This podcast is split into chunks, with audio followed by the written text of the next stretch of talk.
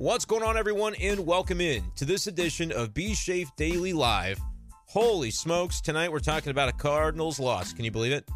Seven in a row, seven losses in a row for the St. Louis Cardinals. So, yeah, things are not getting better yet. And even though there may be some small ways where you can say the Cardinals have made progress in this area or that area over the past few days, the bottom line is they still have not won a game. And I thought the answer that Oli Marmol gave tonight, obviously I was not at the game because if I were, I wouldn't be home by now. However, I was watching it on television and I was watching the post-game show there as well. And the response that Oli gave with regard to Lars Nootbaar's double, the ground rule double that would have tied the game. I mean, the runner from first could have walked home if that ball had not hopped over the center field wall. But it did. And so he had to go back to third, and the Cardinals strand that runner. They strand the bases loaded a couple of times, and you even get a chance in the ninth, don't you? Paul Goldschmidt with a double to lead things off. They weren't able to move him from that spot, and the Cardinals lose five to four. The Cardinals have found new ways to lose games. It seems like in, in virtually every loss of this season. And guess what? There have been 23 of those. We're counting them. Yes. The Cardinals are now 10 and 23. They've already been the worst team in the National League in terms of their record. And so there's nowhere to go but up from here, but they continue to dig deeper. And I know it's only early May, but the math is going to get very concerning at a certain point. 10 and 23. I believe the Pirates have been doing them some favors in recent days. I honestly haven't been paying that close of attention because you're not looking at the first place team when you're the fifth place team. You're wondering, what about those guys in third and fourth? Maybe maybe you can catch those yeah, right now the Cardinals can forget about first place. They can forget about everything going on. Start with winning a game. That would be the first goal. And they had every opportunity to do it tonight. So we'll talk about the start by Jordan Montgomery. We'll talk about the decision, I'm sure, for Oli Marmol to remove him after 89 pitches. And he was asked about it post game. Whether the answer will satisfy you, I don't know. I assume no. I assume it won't. We'll talk about that that eighth inning in particular. Maybe a decision that was made in the seventh inning as well uh, when it comes to Andrew Knizner, A lot of people didn't think he should be in the lineup. Oli Marmol had told the writers this afternoon that his reasoning for having him in the lineup was offensive related. It wasn't about necessarily his defense. They like him against lefties. They've put him in there against some lefties recently. And tonight, Andrew Knizner did come through with a home run, but that was not enough for the Cardinals as they lose it five to four. So I'm not going to do a big long monologue tonight. I don't think I have it in me emotionally. I mean, that was a grueling game to watch again, in the late innings, you just thought every opportunity that was there for the Cardinals, surely they will take advantage of one of them. And they, I mean, they did, technically did.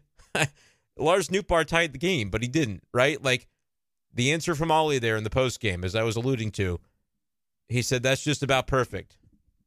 I'm paraphrasing. I don't remember what he said, but you, if you were watching, you saw it. He he he said that. I mean, that's about what you expect right now for the Cardinals and the way things are going. So they lose again. They lose again. I mean, it is unbelievable. It's uncanny the ways that these losses are piling up for the Cardinals now. And this was one they really could have used. But you know what? Over the last week, they've been having uh, some close games that they really could have used, and they haven't gotten one of them. Seven losses in a row for the Cardinals, and they're 10 and 23. Give it a like. Let's get the likes up to 50. I'm going to take a sip of water, and I will be right into the comments. I'm not even going to say another word unless it's one that y'all typed. I mean, eventually I will. Oh, see, there was one. Okay. Allison says hello. John says this Hey, Brenden, revisiting the question for now, the seventh game in a row. Is life worth living? Thanks. I'll hang up and listen. Uh, yeah, it is. Yeah, it is. But maybe this would not be the summer to make Cardinals baseball uh, a, a central tenant of your life because I can't explain it anymore. I really can't. I can't explain it. I don't think Oli Marmol, if you thought he made a wrong decision, which you're a Cardinals fan, so you probably found fault with something he did tonight or something he didn't do, a switch he didn't make, a guy that was in the lineup that shouldn't have been, a guy that was pulled too early, a guy that was pulled too late. The bottom line for me is if they lose a game, I'm going to be on this stream with a lot of questions about Oli Marmol and his managerial decisions. That's just a fact right now. I don't know how to describe it to say that it's disproportionate it's not proportional to reality. I think the amount of attention we're going to put on each of these decisions, because if the team was around 500, game above, game below, somewhere in the middle, just getting by. To quote a little Flatland Cavalry, I was at their concert last night. They're fantastic. But if that was the case for this Cardinals team, I don't think we would be hyper analyzing every decision. Like part of the nature of baseball fans is looking at what the manager does and being able to play armchair manager, be able to do it from your couch, to do it on your phone. Twitter has made that a lot easier to do. Not only easier to do because we are all doing it anyway over the course of time, but it makes it easier to get those views out. And it's it's a fun part of baseball and analyzing it. And on most days, honestly, and you're not going to believe me when I tell you this, but uh, in most situations, I think Oli Marmol enjoys that aspect of baseball because I've been in there for a, a number of times after a game, the day after a game, maybe, where he's talking about and walking through and breaking down the day before's decision that didn't go well. But in the immediate aftermath of the game, you probably don't see it because it's on TV. He's going to give a pretty terse answer, especially after the run the Cardinals are on right now and you don't have time for it to breathe. And so people say, well, this guy, he's a dummy. I mean, what is he doing? But man, it is really easy to find fault with a lot of these decisions when they don't work, right? I had tweeted out kind of in a silly way with a little Tim Robinson gif. Oh, y'all didn't want Andrew Knizner in the lineup while he homered. Are you sure about that? He says on the show. And it's a great show, by the way, on Netflix. But that was kind of the way I was looking at it because, man, how many times have we talked about Oli Marmol this week and a, and a decision he made that was the wrong one or that your perception was it cost them the game? And then there's one that goes, man, everybody said this was wrong. Everybody said, Andrew Knizner again? Really? And he comes up with a home run. Now, I know he had a couple of strikeouts thereafter, but to provide one of the Cardinals' four runs, I'd say he did his job offensively.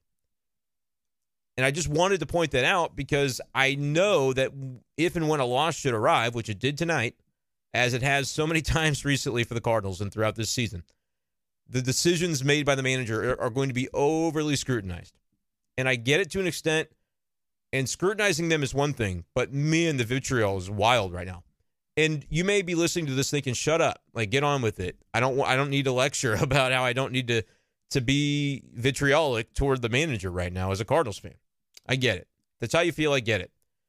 But this is uncanny and to me unprecedented at this at this point in time. The number of because again, I feel like if you take the bias out of it, your bias is you're a Cardinals fan, and that's fine. It's good. If you weren't, you wouldn't be here listening to me talk. So appreciate that you're here. Almost to 50 likes. Let's get it going. But like if you if you can try and step back for a moment and analyze if I were watching a game between the Orioles and the Mets right now, would I feel the same way about a decision? Or is it just man, I'm mad because it didn't work. And if your answer is is consistent no matter what what the scenario is, then that's fair. And sometimes the manager is going to make a wrong move. It happens plenty of times. Makes a lot of decisions throughout a game, throughout a week, throughout a season. So it's inevitable that those things are going to happen. But man, I'm looking at some of this going, how is this Oli Marmol tonight? I mean, you can make a case that the whole Andrew Knizner thing set them up in the late game to have to pinch hit for him and then essentially you're giving up the DH because you had both of your catchers in the starting lineup. And so when Knizner gets pinch hit for, Contreras has to take that spot behind the plate, and now you've given up the DH in the number three spot in the lineup. So I get that. They were reluctant, clearly, to do it in the seventh inning when they had an opportunity there. It was a right on right matchup. I don't know how I felt about the decision not to do it there, not to pinch hit for Knizner in the seventh against a righty. Against a lefty, they liked him. That's why they started him. But against a righty, you could flip a coin for me. If you didn't like the decision, great. I I don't have like I'm not going to chew you out and say no, you're wrong, and here's why it was right to keep Knizner in the game. You know, we don't know. We don't know what what would have happened the other way. How about the ninth inning, or I should say the eighth inning, when Nolan Gorman, who previously was believed to be unavailable for the game, after the game, we find out from Oli that he knew shortly after batting practice that Gorman could take it at bat. He couldn't play the field, didn't think he was was up for doing that, but they knew they could get an at bat out of him if they needed one. And so they save him for as late in the game as they can because he's not going to go out in the field and so you don't want to put yourself in a bind by using him too early. Makes sense. And so they use him in that spot for Tommy Edman because you're facing a right-handed pitcher. Yes, you needed contact, you needed a ground ball through the infield. Really is all you needed, right? To to be able to extend the game, get get that tying run in, maybe the go ahead run to make it six to five. You didn't need a grand slam out of Nolan Gorman, but Nolan Gorman has been one of the Cardinals' top hitters all season. Even as he's going on a little bit of a slide, the OPS is still over 880 coming into tonight. And so they they shoot their shot with one with a guy that can do damage in that spot. Hey, it's Kaley Cuoco for Priceline. Ready to go to your happy place for a happy price? Well, why didn't you say so? Just download the Priceline app right now and save up to 60% on hotels. So, whether it's Cousin Kevin's Kazoo concert in Kansas City, go Kevin, or Becky's Bachelorette Bash in Bermuda, you never have to miss a trip ever again. So, download the Priceline app today. Your savings are waiting. Go to your happy place for a happy price. Go to your happy price, Priceline. No, I'm not going to second guess Oli because Gorman had a back issue. Should they really be letting him hit with the back issue? If you're out there saying that, it's not even on my radar. I don't think it should be on yours either. If a guy, like, we don't always get reported every injury or every ache, every pain that a player is going through, first of all. This was reported because it was a very prominent thing that happened yesterday when he was removed for Taylor Motter. And so that's why it gets asked, it gets noted on the record, and then it gets followed up on because it's very relevant to what's going on and everybody is aware of it at that point. And so before the game, it was asked about again because, as it would be, hey, is Gorman available today? They said, no, probably not. We don't think he will be. But then batting practice happens. The manager gets a different view. He's not going to tweet it out. He's not going to let everybody know, hey, it's different. So you may not have been thinking Gorman in that moment. But when he comes up to bat, to me, what it already signaled is the very simple answer that his back must have felt better. I don't know when it felt better, but clearly it was fine to go. And he, you know, battled for an at bat, struck out. I thought it was maybe the 2 0 pitch, 1 0 pitch. I can't remember which one that was the inside pitch he fouled off to the right side. I was thinking, man, they could just use a walk right now.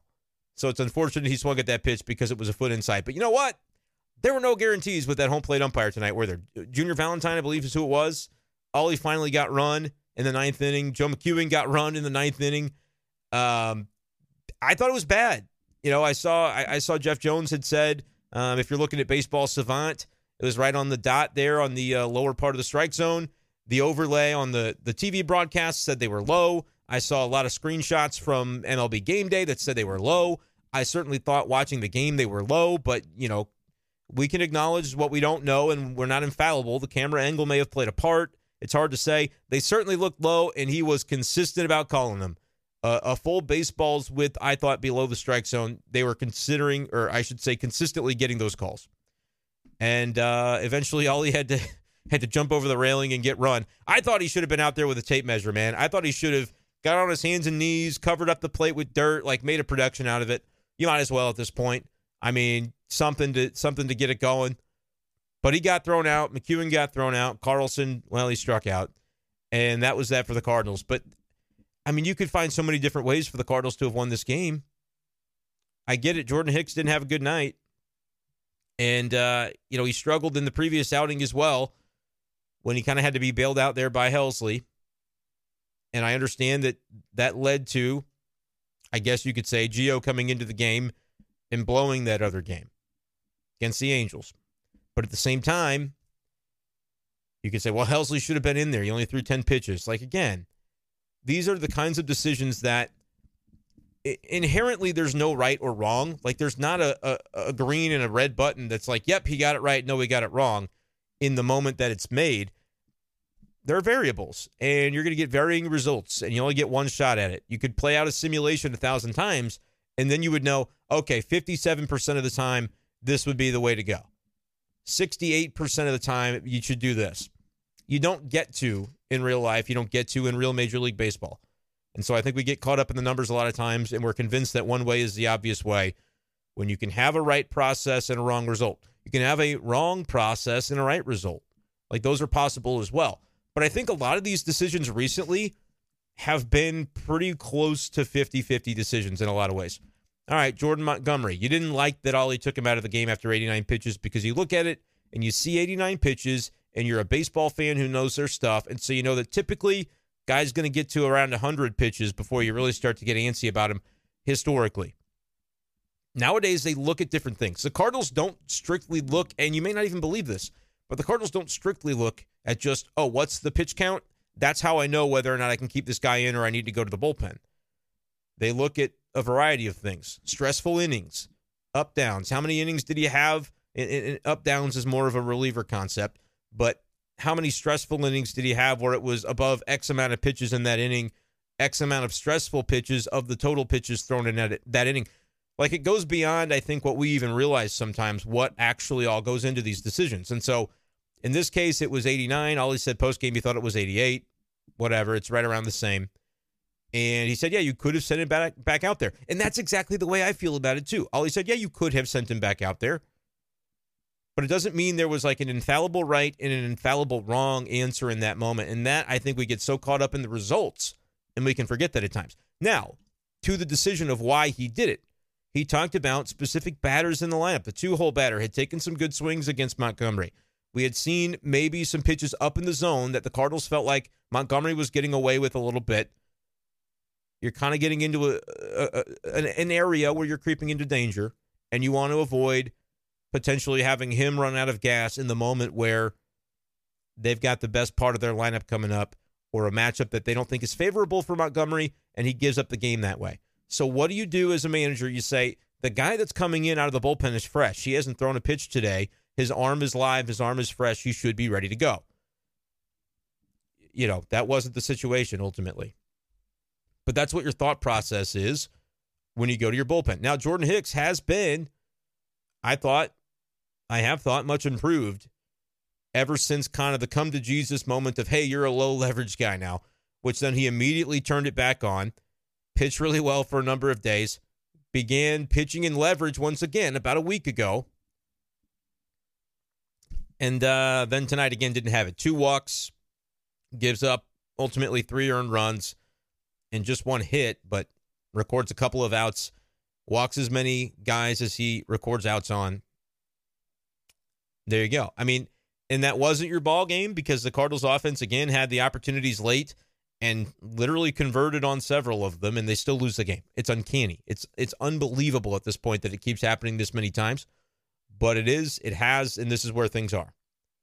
But if you're looking at the manager, and I know everybody probably is, I'm not disputing that it's a brutal loss. I see Kyle say brutal loss yet again. He's right. It's brutal. Ollie Marmol knows it's brutal, man. The reaction to the question where he was asked about Lars's double, and before the question could even fully get out of the mouth of the reporter, he's like, Yep, that's about it, right? That is about the way things are going. The dude could have split the table in half at that moment. Held back on his anger. I get it. Maybe you wanted him to split the table in half. I don't know. I just I just don't think there was a ton that Oli could have done to change the outcome. Yes, he could have gone with something else. You could have not gone to Jordan Hicks. Okay, fine. And you might have so much angst build up that you are saying it in the moment. Before they brought Hicks in, you're thinking, why are they doing that? I'll be real. I wasn't thinking that because you know that it's not going to be Gio or Helsley. That's going to be a little later on in the game. That's like an eighth, ninth inning move. You could have said, well, Drew Verhagen. I mean, pick a guy, pick a righty. You try to stick with it. If they threw a righty out there, there's probably a reason for that. So pick a righty. Did you have an obvious one that you liked better? I don't know. You could probably convince yourself you did. But maybe at some point, it's just like, the results on the field, the players that are out there. You've only got so many players, you've only got so many options. And no and, and I'm not going to say that no matter which option he chose, it would have been wrong, but it kind of does feel that way at times. Like maybe Montgomery would have been the right option for one more inning, and then you can just throw, you know, some of your more premium relievers. Maybe that would have panned out. But like, do we know for sure? I think I think we get caught in the trap at times of pretending that we do, pretending that we know for sure. And when you've lost six in a row, then seven in a row, it's like, of course. I mean, I've I've got a right to be mad, and you do. Ten and twenty three is abysmal. It's pathetic. Some of the things that happened yesterday were pathetic. Jack Flaherty was as bad as I've ever seen him. I don't think he's ever had a worse start than that. And you can go back through the box score if you want. I don't need to bother. I saw it with my eyes. The number of two strike pitches that were just absolutely horribly located. Oli Marmol didn't do that. You want to blame Oli Marmol for choosing to use Jack Flaherty in the starting rotation? I don't think you do. I think you're smarter than that.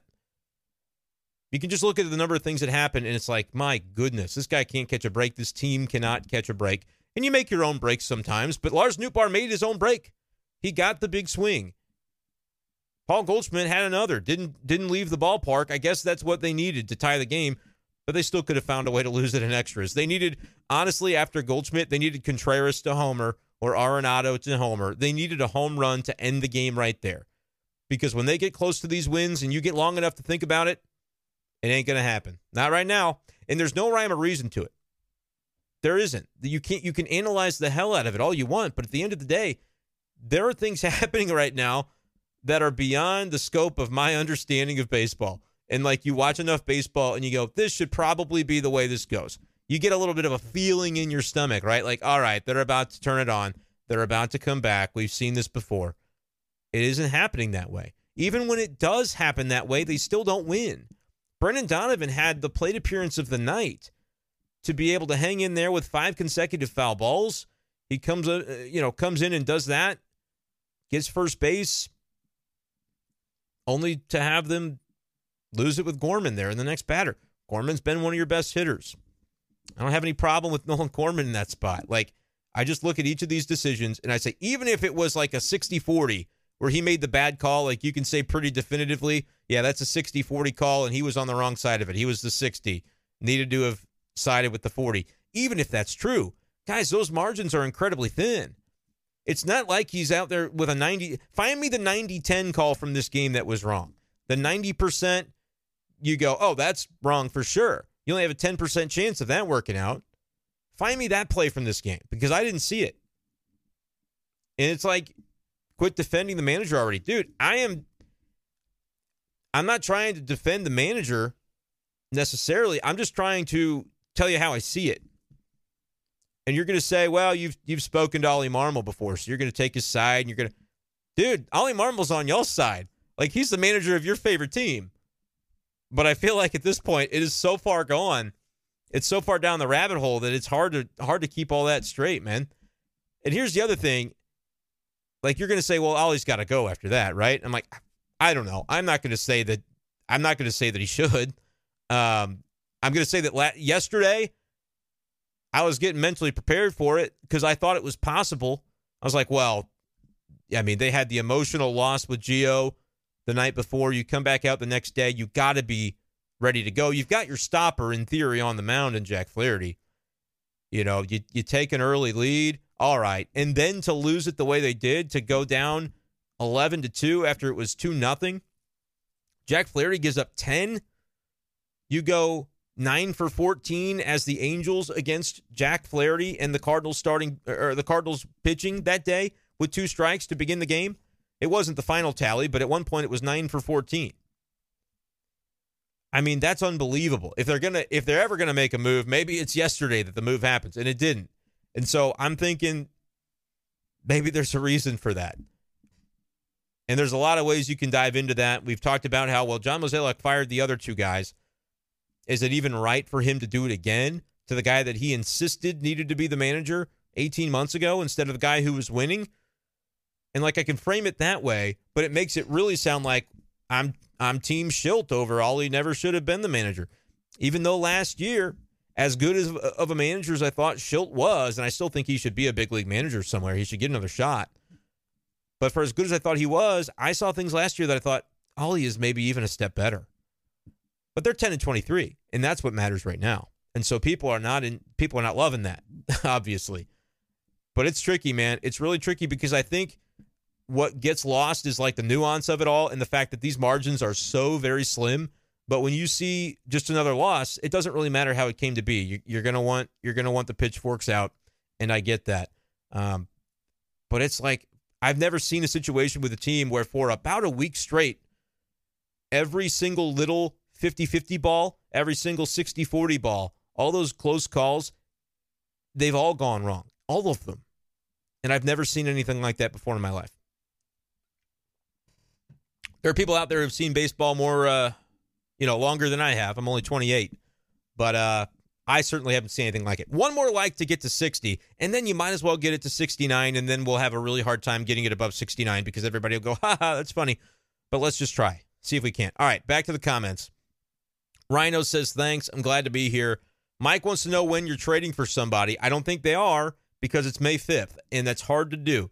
I'll keep bringing up the Willie Adames trade that happened on May 21st for the Brewers that year.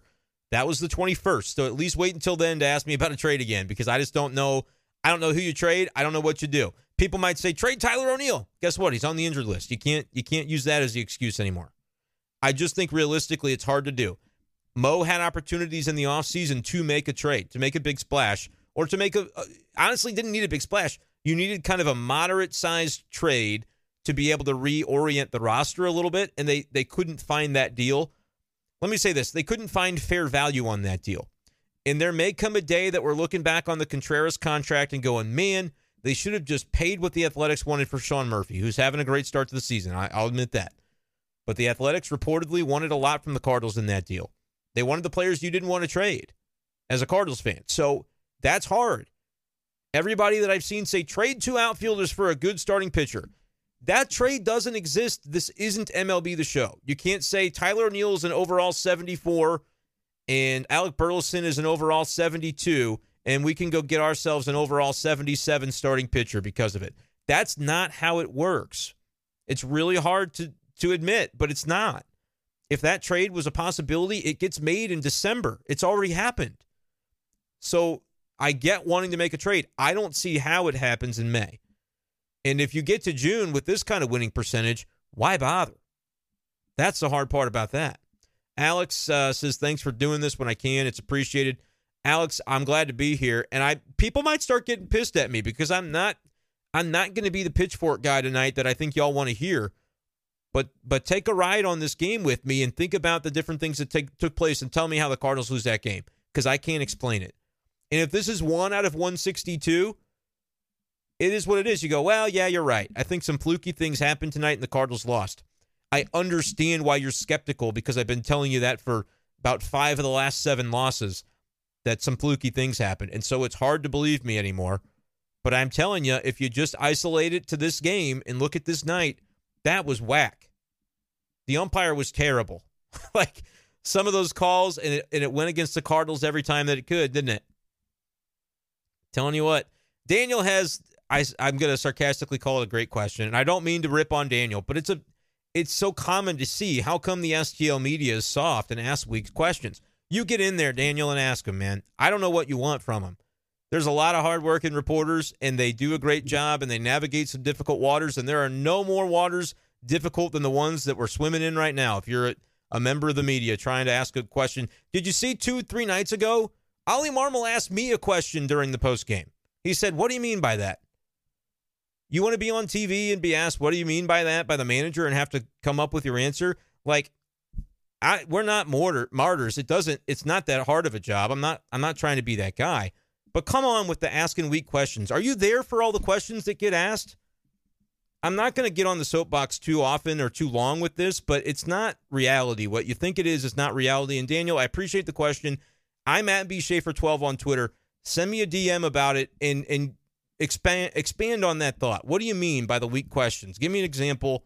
I want to try to work this out with you because I don't really understand. I guess I do understand how that narrative kind of gets spun, but it's really weird to me as someone who and again, I'm not even always there. I have a radio show from four to six, so I can't go to the the pre games very often during the weekday, so I don't hear them all. But I'm at the, I'm at enough of them to know that they're asked, man, and it's just like I it gets hard to know what y'all want at a certain point from these questions. Like, do you think there's just going to be the magic key that unlocks it, and now it's like, oh, Oli Marmol's flat on his ass, they got him. It doesn't work like that. It's not a TV show. It's not a it's not a movie. It's not a fanfic. I mean, it's real life. They're trying to ask a human being manager who made some decisions that were questionable or otherwise what his thought process was behind those decisions. The questions get asked. What's the weak question the other night when Daniel Guerrero asked Oli, "Hey, you yeah, I know y'all don't like to talk about it, but you're 0 10 in the first game of a series this year. How frustrating is that?" And Oli goes, "Frustrating." And that was the full answer. Is that is that what satisfies you? Because that was the question that needed to be asked. Daniel asks it, and he he gets a one word answer. But that's not. I, I don't. I, I don't understand. I don't understand what makes that a soft question. So maybe there's. And if you're somebody else that kind of feels the way Daniel Uh, Daniel G there asked, I say Daniel G. There's another Daniel G, but the the one who asked in this chat, if you feel the way he feels, I'm at B Schaeffer 12 on Twitter for all of you guys, and my DMs are always open. So let me know more about that. And I, I'm not saying I'll be able to to engage with you hours on end about it, but I am kind of curious if I can get to the bottom of it with any of y'all. But I'm going to move on to the next question for the for the moment. Appreciate you though, Daniel. Adam says my wife is taking me to Boston next week for your 40th. Uh, have plenty of Sam Adams. Is that what they drink up there, Adam? Sam Adams. Just be ready to to medicate. That's all I'm saying. Because the Cardinals are playing the Red Sox, and so you may have a rooting interest in that game, and well, that could be tough. Uh, haven't seen such a long streak of sad negative streams since the 2016 Periscope era. Yeah, John, you've been around a while then, because I back in the Periscope days, there were some rough times for sure. Uh, and then I've kind of gotten out of the game, but we're back and, and better than ever, hopefully, on YouTube. We're close to 69. You all can make the joke. 69. Ha ha. Four more likes. Let's get us there. And subscribe. That's the main thing. Let's get to 569 subscribers on YouTube and then 669 and 769 if we really want to talk about, you know, setting goals for ourselves. Uh, make sure you're subscribed if you haven't subscribed to the page before. Uh, Childish Gambino says that's some Baba Billy Howard Stern stuff going on with this team. I'm telling you, there are fans out there who recognize it. I know there are, but I don't. I mean, that's it's some crazy stuff going on right now. Allison, what do we have to do with Hicks? What is this place going to be coming out of the bullpen? I don't have an answer for that because they've had the come to Jesus moment with him, and he's still not not back. I mean, he was back, and now he's kind of regressed again. We've seen Genesis Cabrera go through periods where he looks lost, and now he looks locked back in.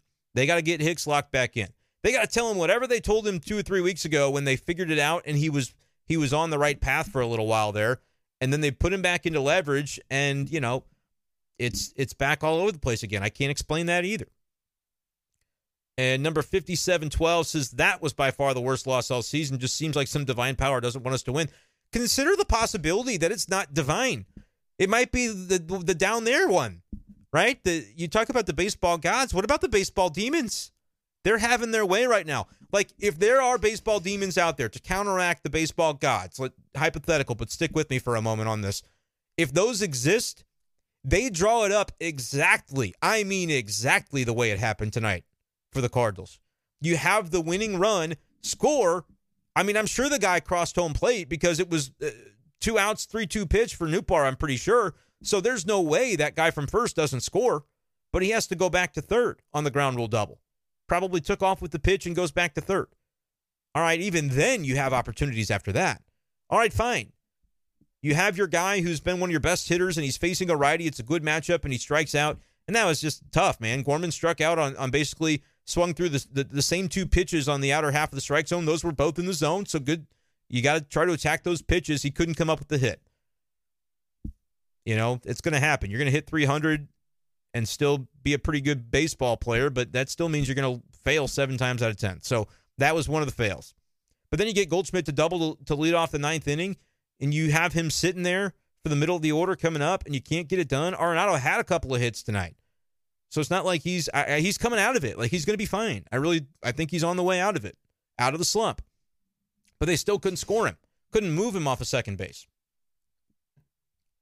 And the way that it happens in the ninth inning for the called strikes on Arenado, I mean, the first two strikes to Arenado weren't strikes. I don't think they were. You can show me the, the savant or the game day if it said otherwise. But I was watching it live, I thought those aren't strikes. He's getting boned right now.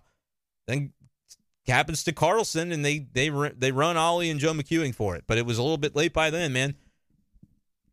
It's tough. It's tough to explain. I can't explain it, but if the baseball demons are out there, they had their way tonight. Connor said, I have a weird feeling they'll be in the race at the end of the year. Me too. So do I.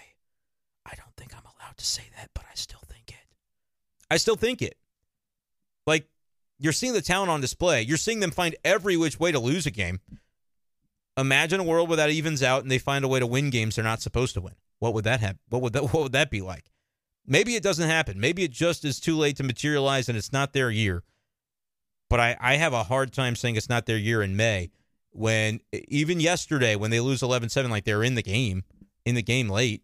They lose by four but they they mounted a charge offensively. If your if your supposed ace doesn't give up 10 runs you don't lose that game yesterday. He could give up five and you still win the game. And that would be a bad start from your ace. But they uh, you know what i'm saying? Like Giovanny Gallegos, I mean, you could you could isolate the performance or the moments of three players from from the last three games and find a way to basically turn them all into wins. They're all losses. You could find a way to turn them into wins. And that's not how it works. But when it's that close, it tells you that maybe they're not as bad as the record indicates. Maybe they are. I don't know. Again, over the course of 162, Goldschmidt said this weeks ago, your record is going to be what you are. You, you won't be able to hide behind bad bounces after 162. But I'm going to say after 33, you can still hide behind bad bounces because they have had more than their fair share, and it's got to even out. There, there ought to be a regression to the mean. I just don't believe that it's going to stay this way all year. But if Gallegos gets his job done, I'm talking two extra outs that game. Get a one, two, three inning, Cardinals win. Yesterday, if Flaherty is horrendous instead of horrendously horrific, Cardinals win. Because 10 runs in two innings, two and a third, is bad is worse than bad. But if you would have given up five runs in three innings, you would have still been pissed at the outing. He still would have probably been saying he sucked after the game, which Flaherty did. If you read the quotes, he said, I wasn't pulled because of my my injury, because he got hit on the left forearm. He said, I got pulled from the game because I sucked. So he was owning owning the performance, but if it was even just a little bit more more close to something that could have kept it competitive, Cardinals win that game. And tonight, if Nootbaar's ball doesn't hop over the wall. I tend to believe, not I mean they would have tied the game there. I tend to believe they find a way to get one more run, probably within that inning. And oh, by the way, Dylan Carlson's double play ball in the eighth, I think that was the eighth, wasn't supposed to happen. He was supposed to have already taken ball four, but that was another horrific call by the umpire. And you can't hide behind bad calls and bad bounces all year. But tonight, I'm going to give him a pass on a lot of those things because if they weren't just on the heels of a of a seven game of a six game losing streak, I can promise you this. Most people on here tonight would be like, yeah, that's one of those games. That one stings, but you know, you could point to five or six different things. You're you're you're, you're going to be mad at the umpire tonight, but you're also going to be mad at Oli Marmol.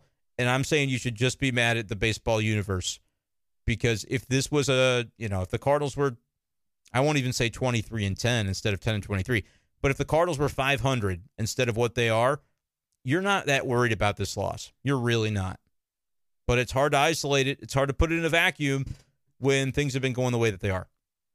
All right, we're at 69. I want to challenge one of you brave humans to get it to 70 because then the floodgates will open. You guys will keep it riding after that. McCards fan says, keep thinking the climb out of this basement is going to be so awesome, but the hopes are dimming by the day. Yeah, every day they've had a moment where it's like, this is going to be the moment that they take off. This is going to be where they get it done and every day they haven't done it. That's hard, man. That's hard to contend with. We did it. We're over 70. Now, floodgates. If you haven't liked it, now's the time. Subscribe to the YouTube channel as well. You'll never miss one of these videos if you do so. Max, what's going on? Janelle must have missed the seventh trumpet of the apocalypse because it has got to be the end of the world the way the Cardinals are playing. Yeah, I hear that. I hear that, Janelle. Uh, move the darn runner over with man on second, nobody out. You're right, Bird calls. They needed to have moved the runner over. They needed to have done it. Absolutely. Not a huge fire Oli guy, but why did he take Monty out? Just seemed like a risk taken for no reason. That's from Connor. So he was asked about that after the game, and he said, you know, 88 pitches. I think it was actually 89. He said you could have left him in there. They didn't like some of the swings they were seeing some of the batters take, especially one of the guys that was was due up soon against Montgomery they felt like he was maybe wearing down a little bit and they were getting away with some things. This is what Oli said. This isn't my conjecture. This is what he said. He felt like they were getting away with a few pitches that were left up in the zone, not located quite as well as you want to see. Like imagine this. Yesterday, Flaherty throws that that 76 mile per hour curve, middle, middle, upper half of the zone to Rengifo, and he homers to make it four to two. Imagine he fouls that off or he pops it up. Would that have made it a good pitch by Jack Flaherty? Absolutely not. It was still the worst pitch of the season. But because the result is what it was, it gets amplified, right? We look at the, the result of that pitch and say, that's what makes it a terrible pitch. And it's and it's right. I mean, that's the way the world works. But Oli's point was there were a few pitches tonight that he thought maybe weren't to that level.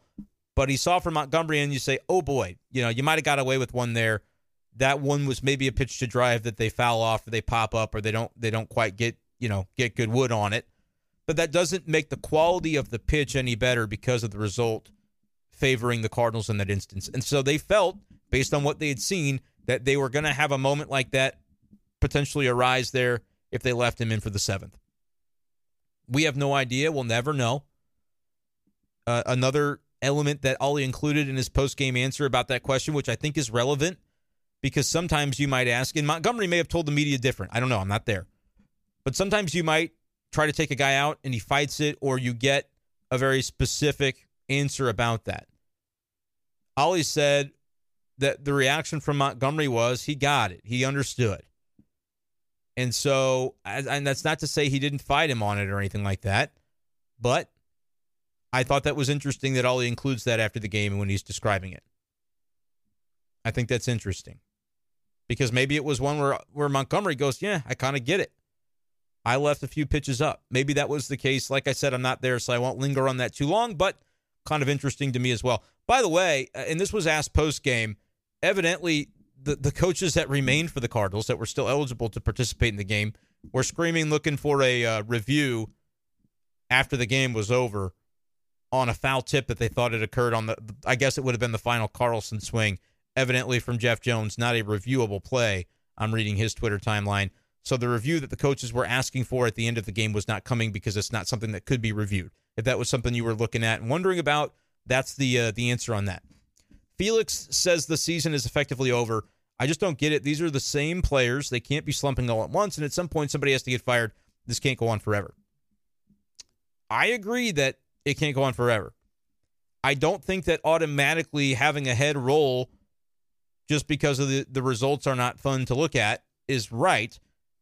The Cardinals should be process oriented about this. People are tired of hearing about the process, though, when you lose seven in a row. When you lose, what has it been, 12 of 14, or is it maybe worse than that by now? I can't keep track. So I get that part of it. Nobody wants to hear about the process right now. But I still feel like the uh, Oli Marmol, as the leader of that process in the clubhouse, I still feel like he's the right guy. Um, but I get it. This cannot go on forever. You're right about that. Like I said yesterday, it wouldn't have like if I would have gotten a press release in my email, I would have been like, "Oh man, this blows because I'm at a concert and I don't have any time to do anything about this or talk about it." Um, no, it would have been unfortunate, and they didn't do that, which tells me they're not going to overreact to any one game. But your point, if I can make the point of, of many Cardinals fans right now, it would be this: a 10 and 23 record isn't just one game. That's a that's a good sample size to go off.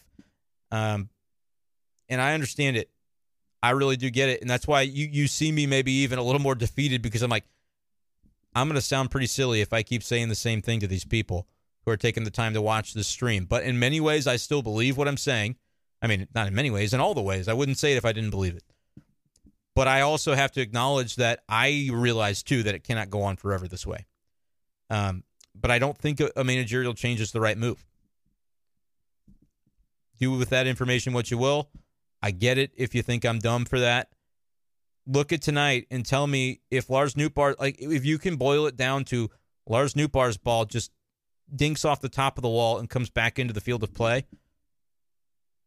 Do you still want Oli Marmol fired because of tonight? I'm saying you may say no, I want it because of yesterday or because of three days ago. Then that's you know I get that part of it, but like these individual moments the quality of the job Oli Marmol did tonight didn't change because of Lars Nootbaar's ground rule double hopping over the center field wall.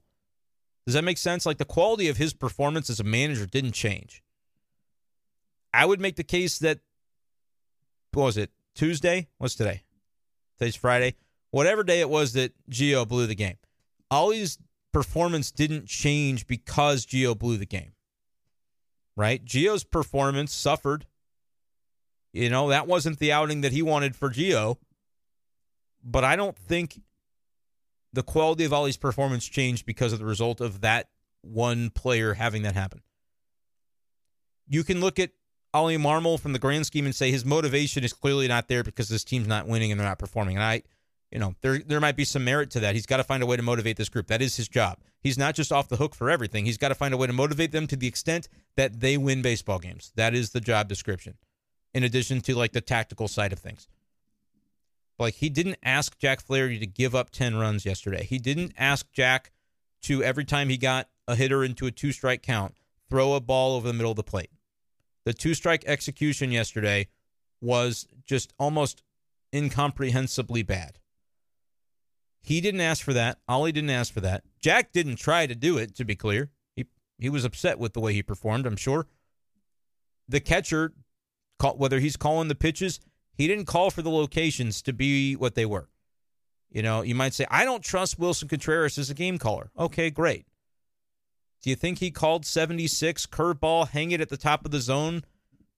If he had, he might as well have gotten out and just set it on a baseball tee gone into the clubhouse, gone into the cage underneath the dugout, and grabbed a tee and set it on there for him. He might as well. Probably would have been tougher to hit out that way because you don't get as much, uh, you know, you got to create all the momentum on that ball, the impact on that ball yourself.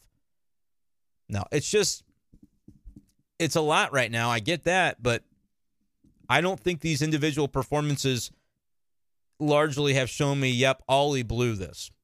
Now, yesterday with the Motter thing, that was weird. I'll admit that was weird.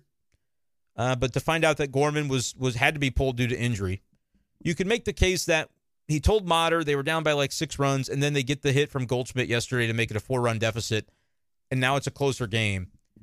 And at that point, you could say, "All right, go to DeJong, go, you know, pull Motter back, do something different." I would say I, agree. Yes.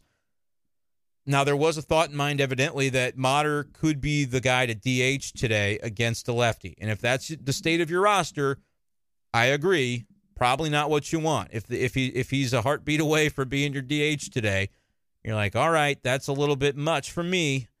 You surely have to find a better option off your bench to be able to. But that's the bench is what it is, especially with the O'Neill injury now. You know, he's a guy that they'd be comfortable playing against lefties. He's on the IL with a back injury, so that's where things are. Evidently, that was maybe part of it yesterday, where if he gets an at bat there, the consideration for today. It's not to say yesterday's game was over, but it'd be nice to get him an at bat so he doesn't come in cold today if he's in a DH spot for a full game after not playing for two weeks, right? So, again, I don't think it's a great explanation, but I can at least get that. But that's a minor quibble, I think. Largely, some of these big moves that have cost the team games, you can say they cost the team games. The Gio thing, uh, today with Monty, you could make a case that that was a big, big moment. Whether or not to pinch hit for Knizner in the seventh, whether to pinch hit for Edman with Gorman when they did, like the different things that take place. I get it, man. I understand that there are thoughts about all these things, but I just don't think it's as cut and dry as people make it. Maybe that's that's maybe the best takeaway line from this is the margins are slim and it's not always you can't just look at the result and go, "Yep, I knew it." I get it, but it's it's hard not to do that sometimes. But I don't think you're getting the best, uh, the best info, the best results, the most accurate, based on doing it that way. Uh, J Rose says long wind. If they want to bail, they'll bail. Yeah, and people will. We're getting. I mean, we're up over 50 minutes. We won't go terribly long tonight because I got a like a flight that I got to catch early in the morning. But uh, we'll we'll get through these comments here. Um, yep, there it goes the comments are popping off, man. YouTube has to do a better job of uh of doing this for me because they just all showed up. I thought I was close to the end. Nope. So I got to speed this up. All right, I just can read what's here. Brenden, he never should have taken Monty out. I said it when it happened. Everyone said it. That's from Preston. That's fine, man. I get it. And Monty didn't get run support again. That's from Laborer 88, which is correct as well. Yeah, the the Montgomery decision, I totally understand. Like I said, like here's the thing. Here's what I know for a fact. If you leave Monty in that game and he gives it up, I promise you, it may not be the exact same commenters, but the same number of people would be here saying, "How in the hell did Oli Marmol leave him in as long as he did when it was clear he was losing command?" You know, why did he do that? What a terrible manager. I promise you it would be the same. Now, you're going to, in your head, say, well, that never would have happened. Monty would have thrown a scoreless seventh. You go to Helsley, Gio, whatever. You get through the game. You win by, I mean, that's what would have happened. Great. It's not, though. Like, we don't know. So it's hard. It's hard for me to get behind, yes, this is what would have happened exactly. I like that we can second guess. And I'll tell you when I think there's some merit to it. And with this Monty thing, there is merit to it. Absolutely, it could have been a decision. And typically, for a guy like that, I would say let him go. I probably would have let him go. But I can't turn around and say it's what cost him the game because I, again, we don't know. But that gets harder to hear as a Cardinals fan. I respect that about y'all. That gets harder to hear after seven in a row. Absolutely, it does. Give me a like, give me a uh, sub if you can do so. We're up to 73 likes. It's pretty good.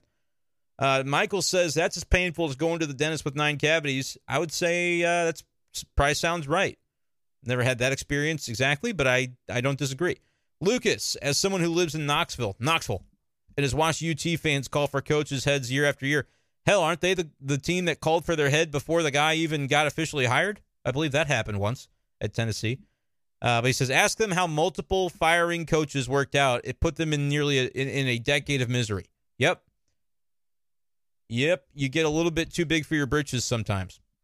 Asher says, I was at the game tonight, and honestly, it wouldn't have been.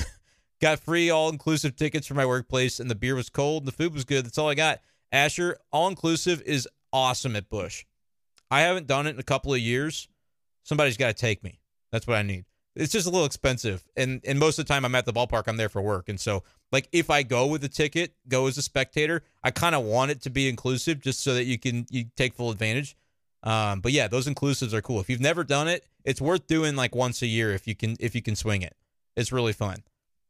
Nate, do you think that this organization tries to make players fit into a box? Seeing Walker's Memphis stats hurts. If he's in an OBP guy with some pop, let him be that. Yeah. I mean, that's fair. I think they try to. Now, think about it this way, though. Everybody's trying to tweak. Everybody always is trying to tweak their game to make it better. But I also think that the organization with Walker specifically, they can see the frame. He's a big guy. He's got a lot of power. He's strong. It's just inherent that you would want to get lift under the baseball to maximize that. That's analytics. That's not a Cardinals thing. That's just the modern game. And I think it's right. I think it's right that you want Jordan Walker to be able to lift the ball more rather than hit into a bunch of ground balls that aren't, you know, that are that are not going to be as productive. You want him to be not a not a pop fly power hitter. It's about hitting line drives, but you got to get the ball in the air to hit a line drive. So I get the question, Nate. That's more of a philosophical question that I think we could spend a lot of time on. Um, but for tonight, I want to just kind of leave it at that. I get it. But again, his Memphis stats, it's only been about a week. Give him some time as he's working through some changes with his swing. Um, remember, they they sat him in St. Louis when they were out in San Francisco for th- a couple days before they even optioned him, and he was kind of working through things then behind the scenes. The good thing about going down to Memphis is you really can just do it in game because it's not like it matters if you strike out a bunch. So I wouldn't I wouldn't stress over his stats right now. Um, I he's 20 years old. He's going to figure it out. Going to a game right now just feels like a tense and unpleasant experience. Sitting around and waiting for something to go wrong. That's from JKHJK. Yeah, it's uh, it's kind of what it's like actually, and it's kind of the way the team is performing. Oli was asked about it the other night. The notion of like as you get closer to ending a game when y'all are going well, it's like the momentum builds in your favor. And right now it's the opposite. It's like you dread getting into those late innings with a lead because you're just waiting for the other shoe to drop. And every single time this week, the shoe has dropped on the Cardinals. It's been more like a just a massive boot slamming into their head, curb stomping them into oblivion. Uh, but it's it is dropped for sure. Monty should have been able to go seven tonight. I I get it, he probably would have been, but th- they made another decision, and I get it. I hear you. Uh, and what is it with this team with runners in scoring position? Yep, that's been bad. It's been bad. And I mean, right now you can even look at their overall offensive numbers and say, well, overall their offensive stats aren't that great. So it's one of those deals where is it that much of an outlier to see their RISP numbers be bad? Because maybe just overall as an offense, their numbers are mediocre. I mean, they're 13th in the league now in OPS, which is still top half. And I believe this is updated after tonight because I'm using MLB.com here. I think they update instantly.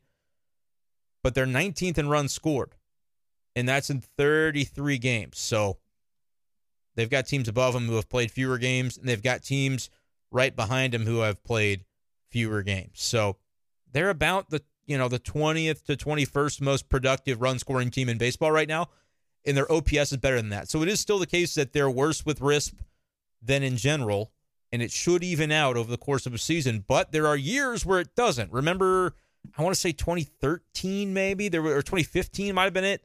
There was a year where they were just animals with runners in scoring position.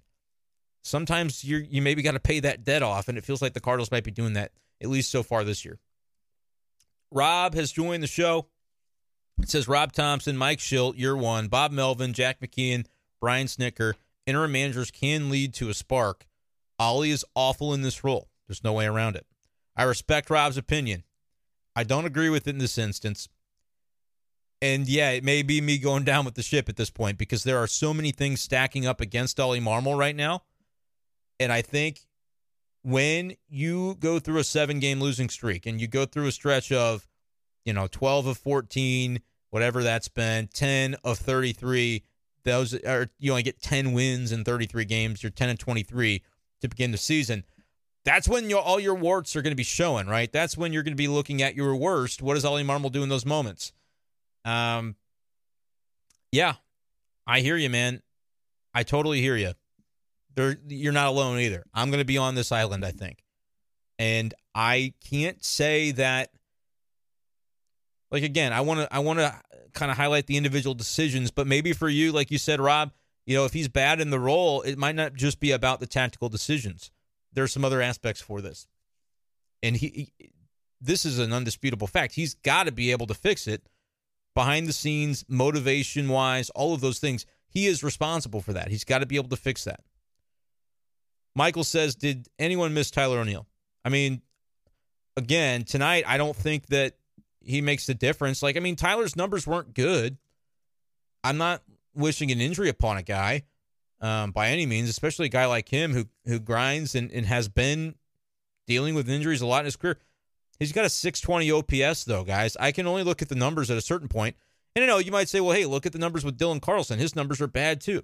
I would make the case that Tyler has gotten to, to begin this year a lot of run. He's been given a lot of latitude, a lot of leeway, got the center field position that he asked for, uh, was was given every opportunity, and still didn't really take it and run with it.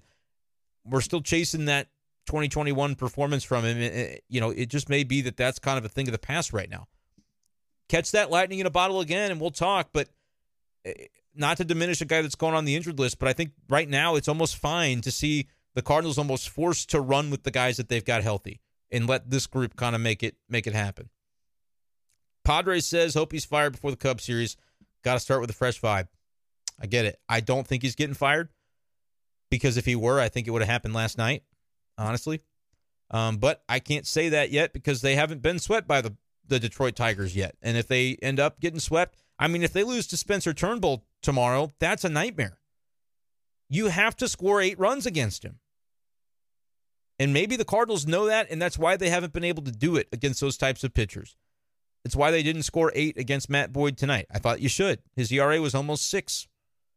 It's a lefty. You guys kill lefties. Make it happen. Hit with runners in scoring position. They probably do score eight. But it's one of those deals where they know so much how badly they need to score eight. They're pressing. They're obviously pressing. It's it is Oli's job to get him not to. It's Oli's job to get the most out of him. I don't know how you go about doing that with a group that is in the spot the Cardinals are in right now. It is tough. Uh, how much you want to bet he won't last the season? You guys go ahead and have that bet. I don't know if he'll last the season. I don't know. It feels like one of those things that he either will because things turn around here soon or things don't turn around and then it's a legit conversation. Every game this year is pain, always so close. It is close. That's what that's what makes it extra tough. Uh, I know you're on a burner. Follow me on Twitter. I'll bet you. It sounds like we got a bet going on in the comment section. Will get fired at season's end when the Cardinals finish with a 70 wins. Rob, I disagree with that too. I think he'll be fired before that if if that's the trajectory post, you know, June. Um, but we'll see. I mean, a 70 win season would be so hard to imagine in St. Louis, but at the same time, we're not that far away. I mean, you might be thinking 70 wins, hot dog. That's a bunch. I think they're going to end with 10. And I would say, well, you might be right because I just it's so hard right now to watch them to watch them go the way they're going. J. Rowe says he may not, but right now he's not making moves that are his fault in mismanaging. Easy to look back after and blame him. Fact is, the guys aren't producing, and Asher loves uh, Daddy Padre on 590. Is Padre on 590? I didn't even know that. You were asking me about about some stuff earlier today. I didn't know you were on uh, with the station now. You got to talk to me about that. Number four, number four. Uh, why can't I talk? Number four hitter has been a disaster most of the year. Yes, Arenado has struggled. I think he's starting to come out of it though, which uh, he looked to me looked pretty good tonight, but obviously had an opportunity there late to come through and didn't. But I also thought he was he was put into a terrible spot by HPU in that at bat. Uh, he should have gone crazy, said Felix. Yeah, he could have thrown some dirt on the plate. He could have done a snow angel. He could have taken his shirt off. I mean, again, don't want a guy to be disingenuous. I'm mostly being facetious right now, but you just feel like they need something to spark him. If the Cardinals are 20 games under at the break, who do they trade away? That's soggy. Here's my thing we'll have so many more days before the break to actually have that conversation before it takes place that I'm okay not discussing it tonight. It's going to depend who's healthy and productive. But I would also say if you're really selling Jack Flaherty, Jordan Montgomery, you're looking at the pitchers on on no contract who have value. Those guys could both have value to contenders, but I don't want to go into it any deeper than that because the Cardinals aren't in that spot yet, and it, it could be its own show by the time they do get into that spot. One more like to get to 80. You guys can do this. One more like. There it is. Preach. But keep going. If you haven't liked it, it's your turn. You're next. What's 81? Let's get to 81. What's that? Uh, Torry Holt?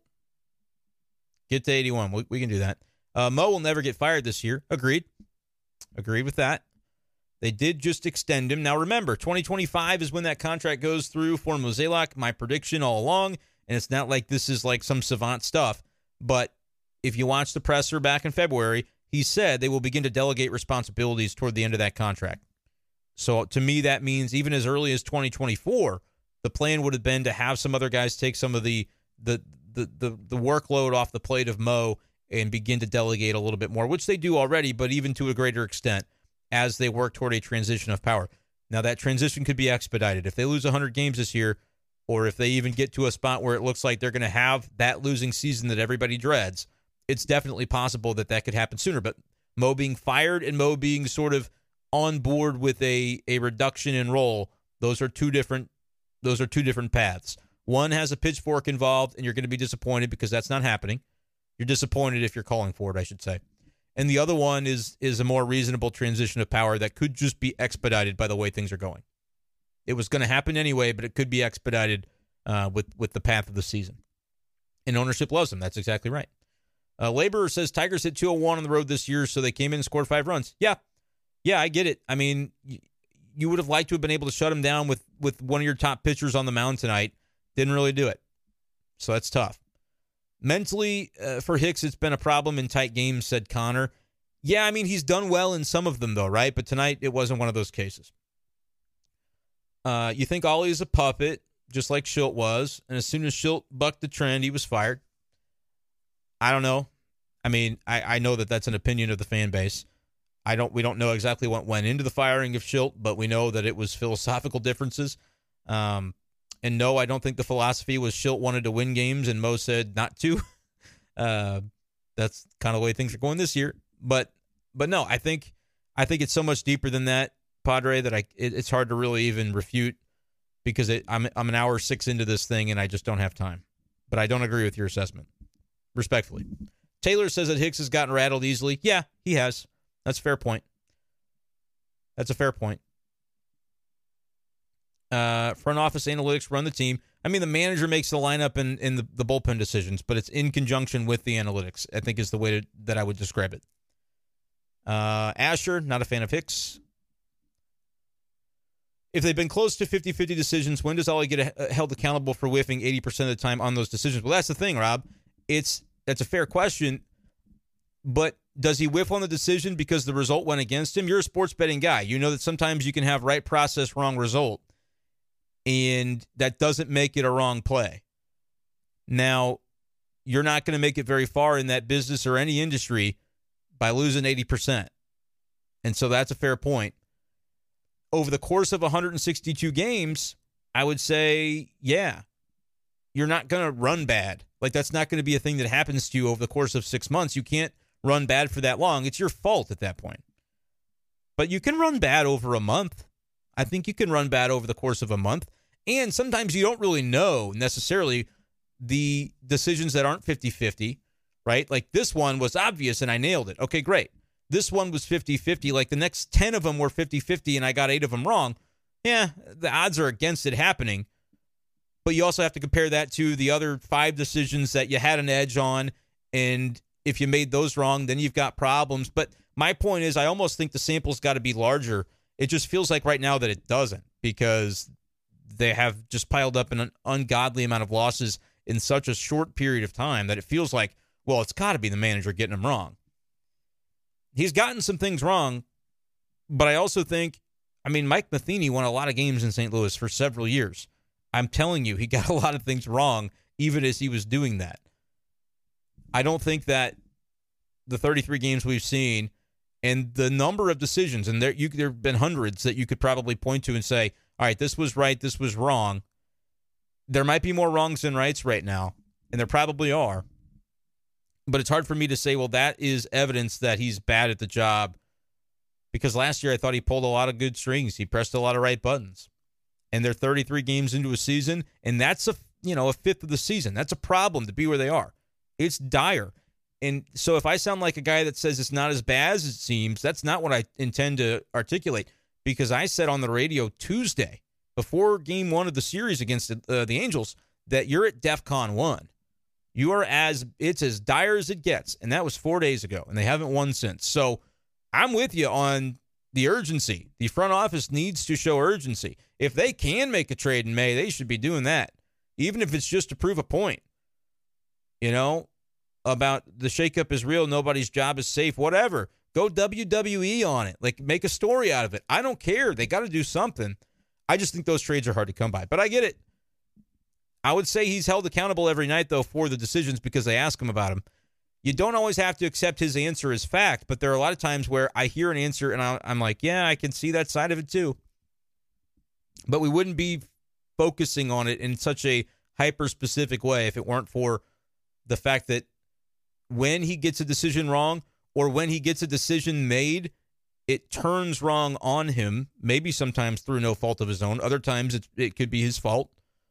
But it's happening at an alarming rate to where it could just be alarmingly bad decisions. But I think if we're looking at these and saying they are 50 50 balls, it's hard for me to say it's this guy's fault for getting the 50 50 balls wrong 80% of the time.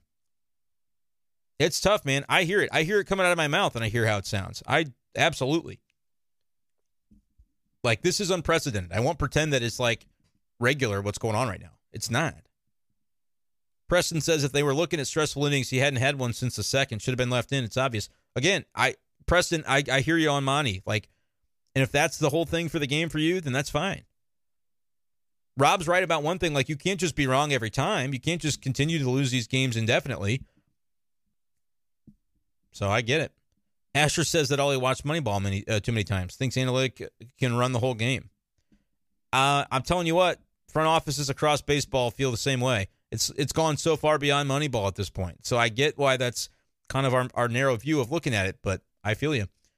Joe says Monty is your ace, your dog. You leave him in there and you have to have somebody losing the bullpen. It's maddening to watch. Like that's fair. Like I said, I probably would have if it's 80, 89 pitches. I probably let him go again but have somebody warming alongside him just in case it goes south. But then, you know what's going to happen is whoever they bring in, well, you can't bring that guy in for inherited runners. Like, you know, he can't pitch with inherited runners. It wouldn't have mattered who he brought in at that point. Let's say Monty lets the two, first two guys on, or even one guy on. What would happen then is people would be complaining about which reliever came in because Hicks can't do inherited runners. Gio the other night, you know, pitched bad, so it shouldn't be Gio. You know, it would have been one of those deals. And there's no easy way to answer that. They don't have a fireman right now. That is a problem. There have been years where they've been bailed out by the fireman reliever that can just come in and clean up somebody else's mess. They don't have that guy. That's something that maybe doesn't get talked about enough. Helsley was rolling against the Angels, takes him out for Gio because of numbers, and he was shelled. Monty, five scoreless in a row today, low pitch count, puts in Hicks, shelled. Yep. Oh, I hear you. I mean, those are two specific ones this week that were wrong. How is he not being held accountable here for making winning decisions? That's fair. I get it. Those decisions went against him. You can look at each of them The Monty one, you know, this just happened, and we've talked a lot about it tonight. And I understand that it might have been the wrong decision. I don't think we just know, though. Again, we say he was rolling with what they saw, and I don't want to just cape for what they said they saw. A lot of people saw something differently and said he should have stayed in there. But with what they saw, they're thinking that next inning might be the one that gets him into trouble.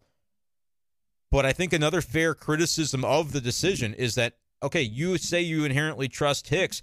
Like a lot of the quotes from Oli about this have been, well, this is the way we feel. And so then when you go to Hicks, Helsley, Gio, like we trust those guys to close the game. Maybe that's the problem. But you have to be able to trust your bullpen as a manager. You can't manage without trusting your bullpen. It does become John Mozeliak's job to get him different relievers if he doesn't trust the guys he's got, or if it becomes clear those guys can't do the job, then that's part of it on the front office as well.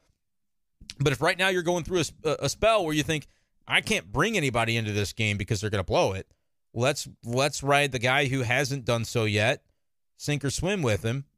That would probably be my inclination too, but the recency of the struggles of the bullpen actually does play into that a little bit. And so I get it. Now with Helsley the other night, again, the things that we don't really get to know is any conversation he may have had with Helsley about it, whether there was one. But we do know the history of how often they bring him in, sit him down, put him back in for another inning, sit him back down, and then bring him out for a third time. It's been rare and probably not something they want to do early in the season. But I can also understand screw that. They don't have a choice. I can understand that side of it. And those are two decisions that did cost them this week. No doubt about it. Do those two decisions get him fired? I don't know. We'll find out, I guess. We will find out, man. But again, a manager can be forced to make those kinds of calls, have them go wrong, have them go right, even if it was the wrong call, and then it's it's not as scrutinized as the scrutiny he's receiving for every little choice right now. And so that is what makes it tricky. What also makes it tricky is again, I don't think as a Cardinals fan, if you're stumping for Oli to be fired, do you want Mo to hire the next one because he's done it? Now it'll be a you know a third time that a manager will have been fired in five years. And do you have more faith that the next guy? Is it just you want ahead? Do you trust they'll be able to hire the right guy next? I, that's a tricky one for me too. But he should be held accountable, Rob. He should be held accountable for for making winning decisions. That is the that is the job description, and it's been tough. Ryan back on the media is so soft. Great, then don't watch. I don't know. Adam says I look cute, which is that you know I needed that boost of confidence. I really did right now. Getting shelled in here, getting shelled more than the bullpen. By the way, I think my the tweet of my career was sent earlier tonight before I headed to a uh, Mexican restaurant for Cinco de Mayo told my wife she was already there. I was meeting her there after the radio show. I said I texted her, "Feel free to order a pitcher." And you know the handshake emoji tweet that format. I was like, "This is a banger," and so I put that out there. Things I tell my wife on Cinco de Mayo, shaking hands with Cardinals fans, telling Mozeliak, "Feel free to order a pitcher." I will never send a better tweet than that. I was proud of that one. Uh, Daddy Padre, if you're asking me, oh no, you're still trying to bet somebody. Three for 13 with RISP. Gallegos unable to pick up Hicks. Team always bringing in the pain, finding every possible way to raise hope and then fail it again. Yeah, Chris, I think you, you pretty much nailed it. Like the three for 13 is not abysmal, but it's not great. You needed four for 13 tonight to be able to make it happen. Uh, Bird Calls wants me to stop the PR work for Oli. Yep, I hear you. I hear you. I know that's what, the way some people are going to view it. I got to be true to the way I feel about it, though. I'm not, you know, I'm going to try to be legit about it. If you think I'm wrong, you think I'm wrong. Uh, Oli loses 23 games. Clown, clown, clown. Oli Marmol didn't do that, though. Pathetic. If you think it's pathetic, Asher, I mean, don't watch. No one's making you. When the guy on the bump is rolling with a low pitch count, you're consistently taking that guy out because of analytics. You're over managing. Can't keep whiffing on these 50 50 calls and just say, oh, well, it was a coin flip. You're right. I admit, you got to get those calls right. I agree that he's over managing at times. He's pressing. The players are pressing. He's pressing and they need a break to go their way. Managers worth having don't go 10 23 with this type of talent, period. No more excuses for the results. Yeah, they might fire him at some point, Luke. I get it. Uh, N. Taylor says they're the least clutch team of all time. They've had maybe the least clutch month of all time by a, a lineup that should be much more competitive. I'll agree with that.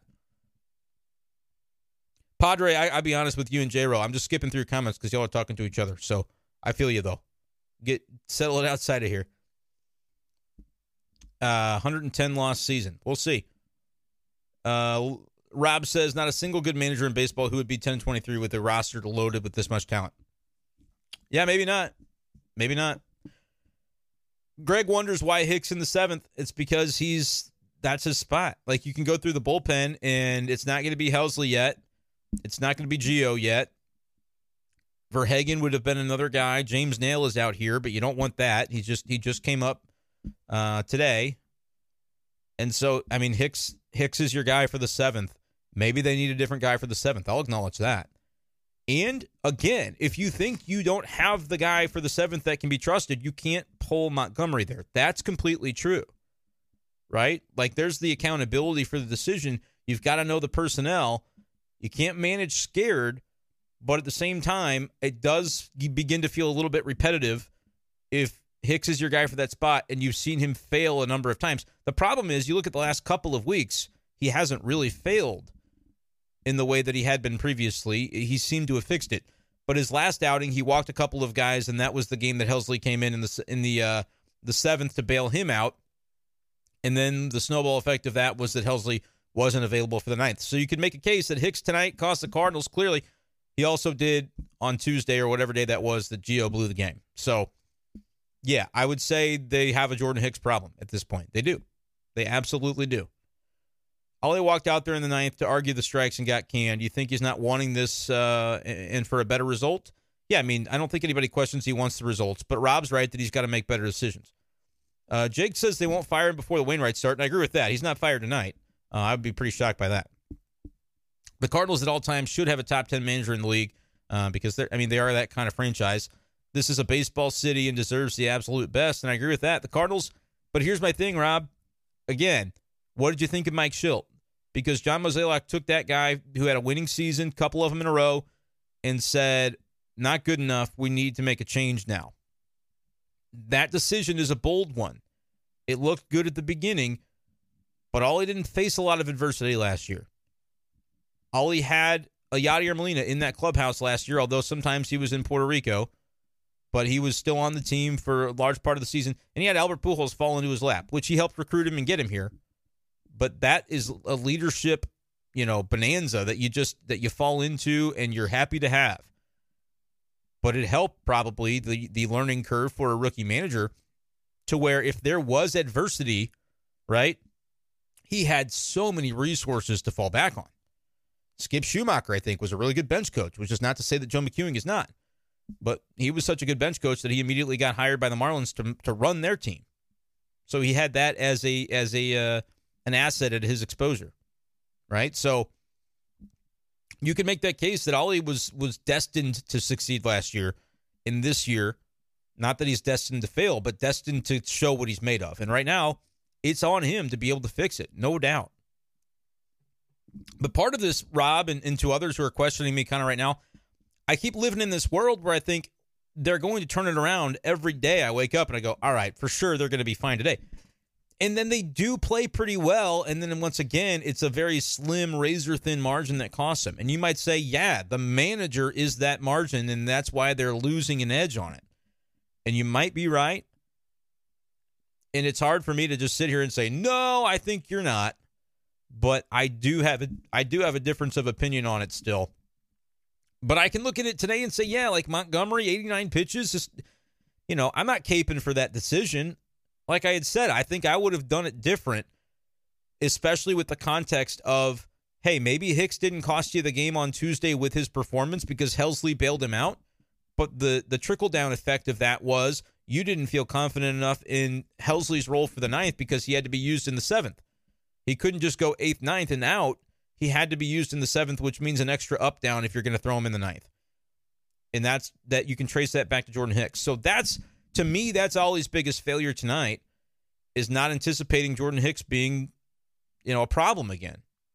When he walked a couple of guys in Tuesday's game, and that sort of is what led to needing Gio in that game. And that's a problem. Now, what does Mozeliak do about that? Is the final straw on Jordan Hicks tonight and you DFA him? I don't think so. I don't think that's the answer. But it's like they haven't been reliable in any one area. or if they're reliable in two ways tonight, they're not going to be in the third way. And that's been every single day, but it's been it's changes every day which area they're unreliable in. And so if you if you had the wherewithal to anticipate that tonight would be a bullpen night, that it would be the bullpen that would screw you, then yeah, you leave your starter in until the wheels fall off, I guess. But there have been other nights where the bullpen's been good and they haven't had to treat it that way. And so I think you overmanage, you're in your head about it. Oli has said repeatedly, this was before the bad stretch, but he had talked to us writers about the fact that you can't manage wondering what so and so on Twitter is saying about your managing. You can't look at that stuff in his in his position is the way he is the way he phrased it, which made sense to me. But at this point, he doesn't have to look at Twitter to know that he is getting snake bit on every single decision he makes. And so you can't lose confidence in your ability to make decisions if you're in that chair. Now, I don't know if he's lost confidence or not. You, you could ask him, he wouldn't tell you, I'm sure. If the, even if the answer was yes, he wouldn't say, Yep, I don't have confidence in myself because that's the manager you fired today. You just do at that point. I don't. I'm saying I don't know that that's what it is for Oli Marmol right now, but I'm saying it can be difficult when you just feel like. And again, I'll compare it back to sports betting. I know I'm kind of talking directly to Rob here, but he has he's got good insight, and I know he knows his stuff. But like, if you can know you're in the right process, but you might be in the worst run of your life on on maybe a bet or whatever going the wrong way, how hard is that to remain convicted? And yes, my process is right. And you might do that for a few days.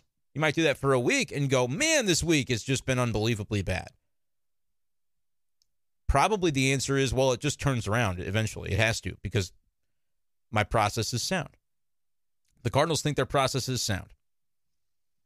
Time is going to tell whether it turns around or not. And if it doesn't, that would be an indictment of the process, absolutely. And it would be unavoidable. There are a lot of Cardinals fans who are already at that point, and I can't blame them for being there. I'm not trying to diminish your guys' views, but since I'm I'm sitting here and we're talking about it, I'll tell you what mine are too. Uh, let's see, Jacob. How long does the losing streak have to get before people who want to keep Oli admit he needs to go? By the logic of the pro Oli crowd, a coach should never be fired because it's always the player's fault. It's an interesting question, Jacob, and I feel like you you framed it pretty respectfully. Um, like I I said before the week, I don't know how you can get swept by the Tigers and have a manager keep his job, lose nine in a row. Like I don't know how you could do it. He could be the best manager in the world. He could be he could be a Hall of Famer. Hall of Fame managers have been fired before. So I don't think you can get swept by the Tigers. That being said, you watch how each game plays out, and I think that does play a role in it. I think the the front office's damn reluctance to have to to bite that bullet would play a role in it. Believe me, it's going to be freaking embarrassing if they have to because the moment they fire Oli, you can say, all right, Oli got fired, and that's what needed to happen if that's the way you felt. But that attention, those arrows have to go right to John Mozeliak because he built this thing. You might say, you know, this roster is too talented to be 10 and 23, and it is, but it's got a lot of flaws, man.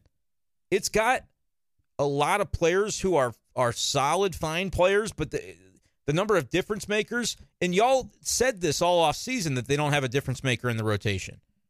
And so far, it looks true. They've got some good pitchers. Flaherty's a good pitcher who can have a bad day. Montgomery's a good pitcher. I don't think either of them are playing like an ace right now. Certainly Flaherty not after yesterday.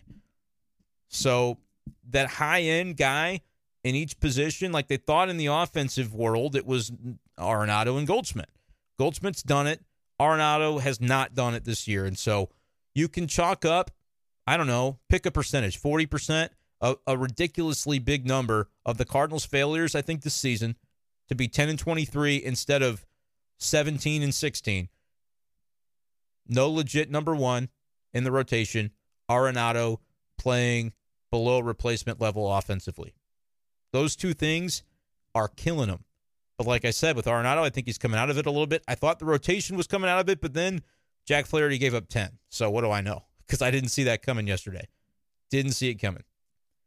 Uh, no manager can handle this mess. That's the other side of it, Michael. Like they could fire Oli, and the next guy that comes in, you know, what's it going to be? Stubby Clapp, Joe McEwing. I have no idea where they where they would go with that. But is it just automatically going to get fixed? Is it the breath of fresh air that we all think the clubhouse needs so that they can get luckier? Like they've had some very bad luck, but I can't chalk it up to only luck. As I've said all the, all this way through, they've also created a lot of their bad luck in previous games. Today, I don't know that they did a ton of that. I think they got kind of screwed today. But other games, even this week, you can look at it and say, well, they, I mean, you can't be doing that. Jack Flaherty can't give up 10 runs. That's a mess. That's bad. Totally get it. But yeah, I do tend to think that some of the things that have happened to the Cardinals this year are not all Oli things. But in it, Anon asks a great question. What's with all the two strike home runs? That's not an Oli thing, but it might be a Dusty Blake thing. Like if you're the pitching coach, you got to be responsible for what's going on. The players are responsible for it because they're throwing some bad pitches with two strikes. The execution has been horrendous. But at the same time, it's like I don't know what those conversations are behind the scenes to know how they're working on it. But the two strike stuff is madness, man. That that gets pitching coaches fired. They just hired this one. So that's tough. Yeah, it's a problem. It's one of their biggest problems on this team. Can we talk about the umps? But Lang was throwing uh, nasty wiffle balls. Yeah, I mean he has a good arm, has a good good uh, good breaking ball for sure. Uh, the Cards were never 13 games under in Yadi's entire career. Just how much of an impact did he have on the team? Feel like he was the rock that edge everything stemmed from. That's from Drew. And I saw this. AJ Pierzynski has a podcast. You know, a former Cardinals catcher. I don't know the name of the podcast, but I saw it flash across my my timeline today on Twitter. And he basically regaled a uh, a time that you know to to show the influence of Yadier Molina. He said, "I've never seen a player a player run an organization run an organization was his quote the way that Yadier Molina did in St. Louis." And he said there was a time when Yadi wasn't even on the active roster; he was on the IL and Mike Matheny, as manager, comes over and says, Hey, should we take the pitcher out? And Yadi says, I don't know. Why don't you ask the catcher? He's sitting right there. AJ's like, I was the catcher. And the manager's asking this dude on the IL what they should do. Like he's the he's a pitching coach. He's the cat. Yes, he had a humongous influence, and we shouldn't ignore it. Um, I don't know if it's if it's fair to denigrate, you know, Contreras as the replacement, but those are hard shoes to fill, and certainly, I think that is a combination. Like, okay, even if Oli Marmol was a good manager last year, he had a lot of those resources to lean on, and now he doesn't. It's like they pull the rug out completely at once, and you you sprinkle some adversity into the beginning of the season, and then you see how he handles it. Well, it hasn't been good. It hasn't been good. I'm not going to say that you're des- you're setting a guy up to fail with that, but it's almost like, man, that's that's a tough that's a tough world to live in when you go from I've got Albert to lean on Yadi is going to have his guiding, you know, the invisible hand over the clubhouse. Skip Schumaker, my confidant I trust. And it's not to say he doesn't trust Joe McEwing, but he didn't handpick Joe McEwing. He handpicked Matt Holliday. Matt Holliday accepted the job and then said, never mind, like a few weeks before spring training. That sucks. So you already had that adversity.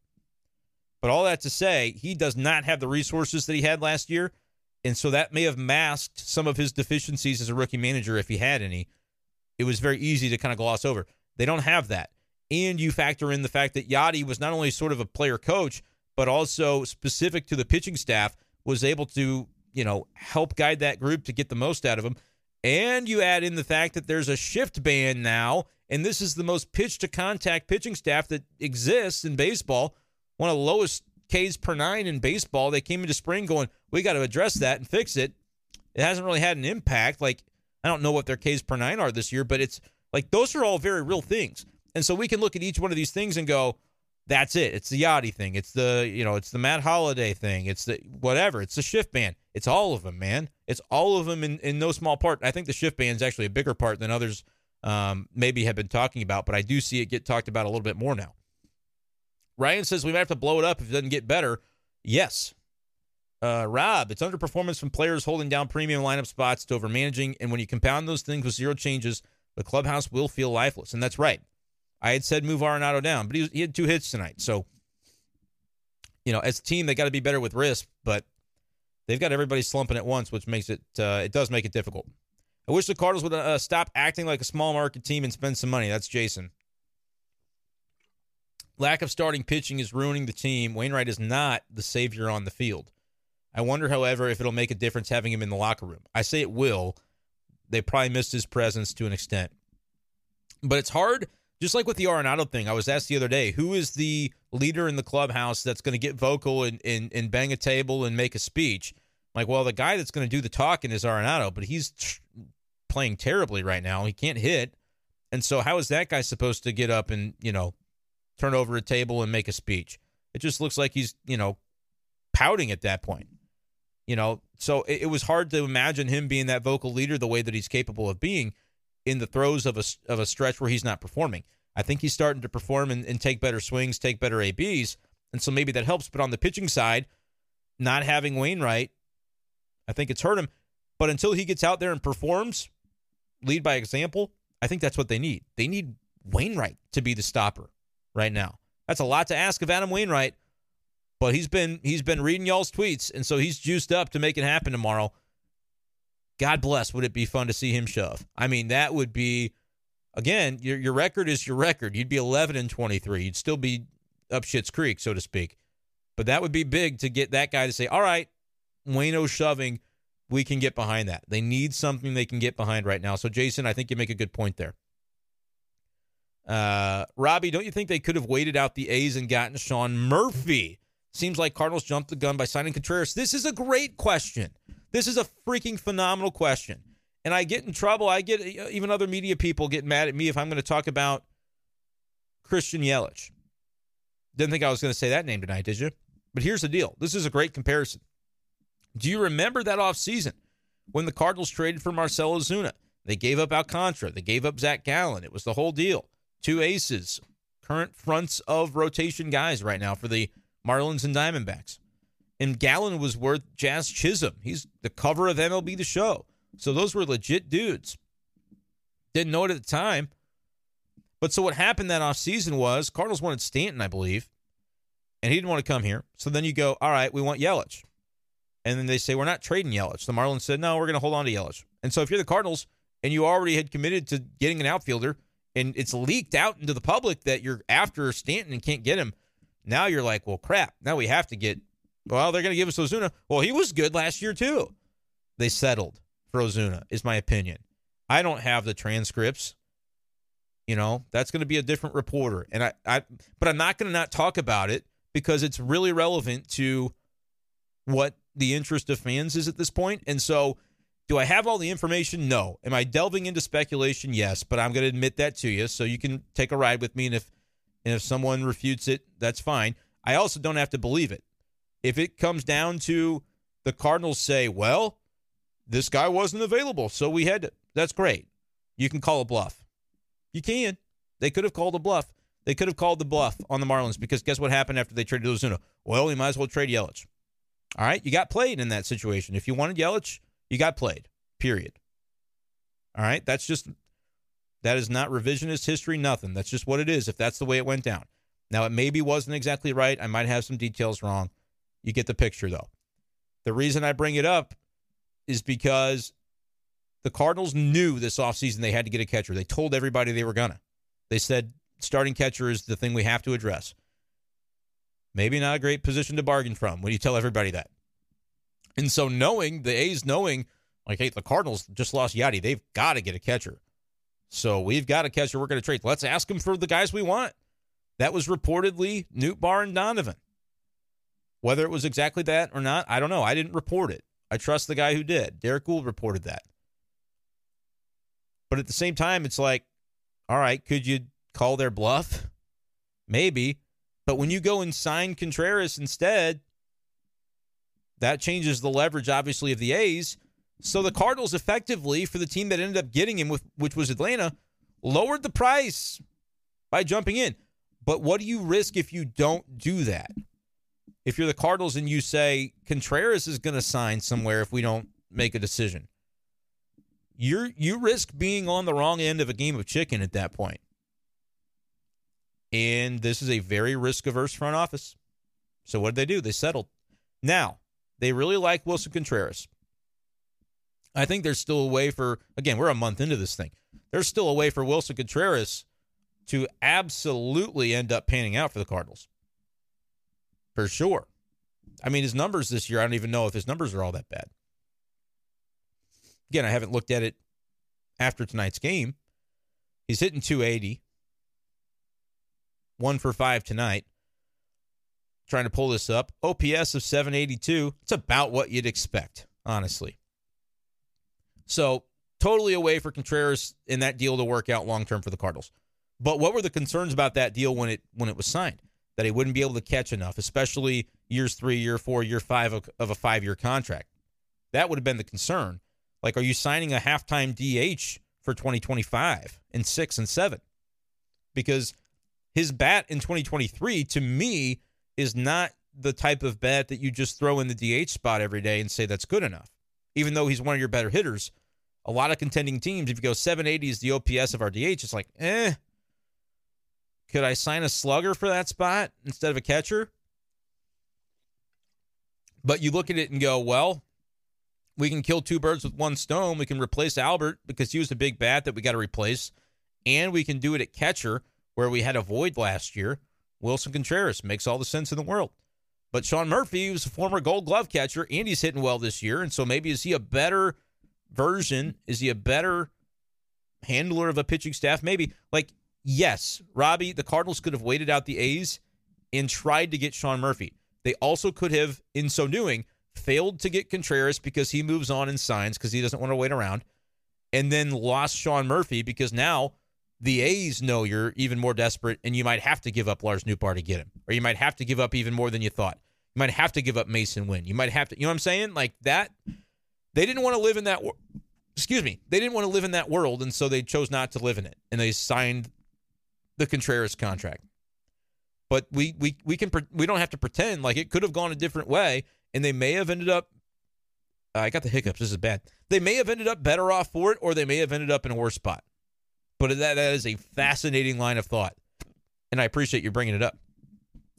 Rob says, "Pal, have you seen Nado's production out of the four hole the past month? Yeah, it's been terrible. I'm talking about like you've never. You're not going to see me say he's been good. I, I said he's literally ten minutes ago said he's the biggest problem with the Cardinals.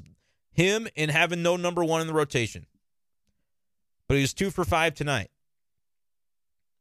I believe he's starting to come out of it. That's what I said. He has struggled tremendously to begin this season.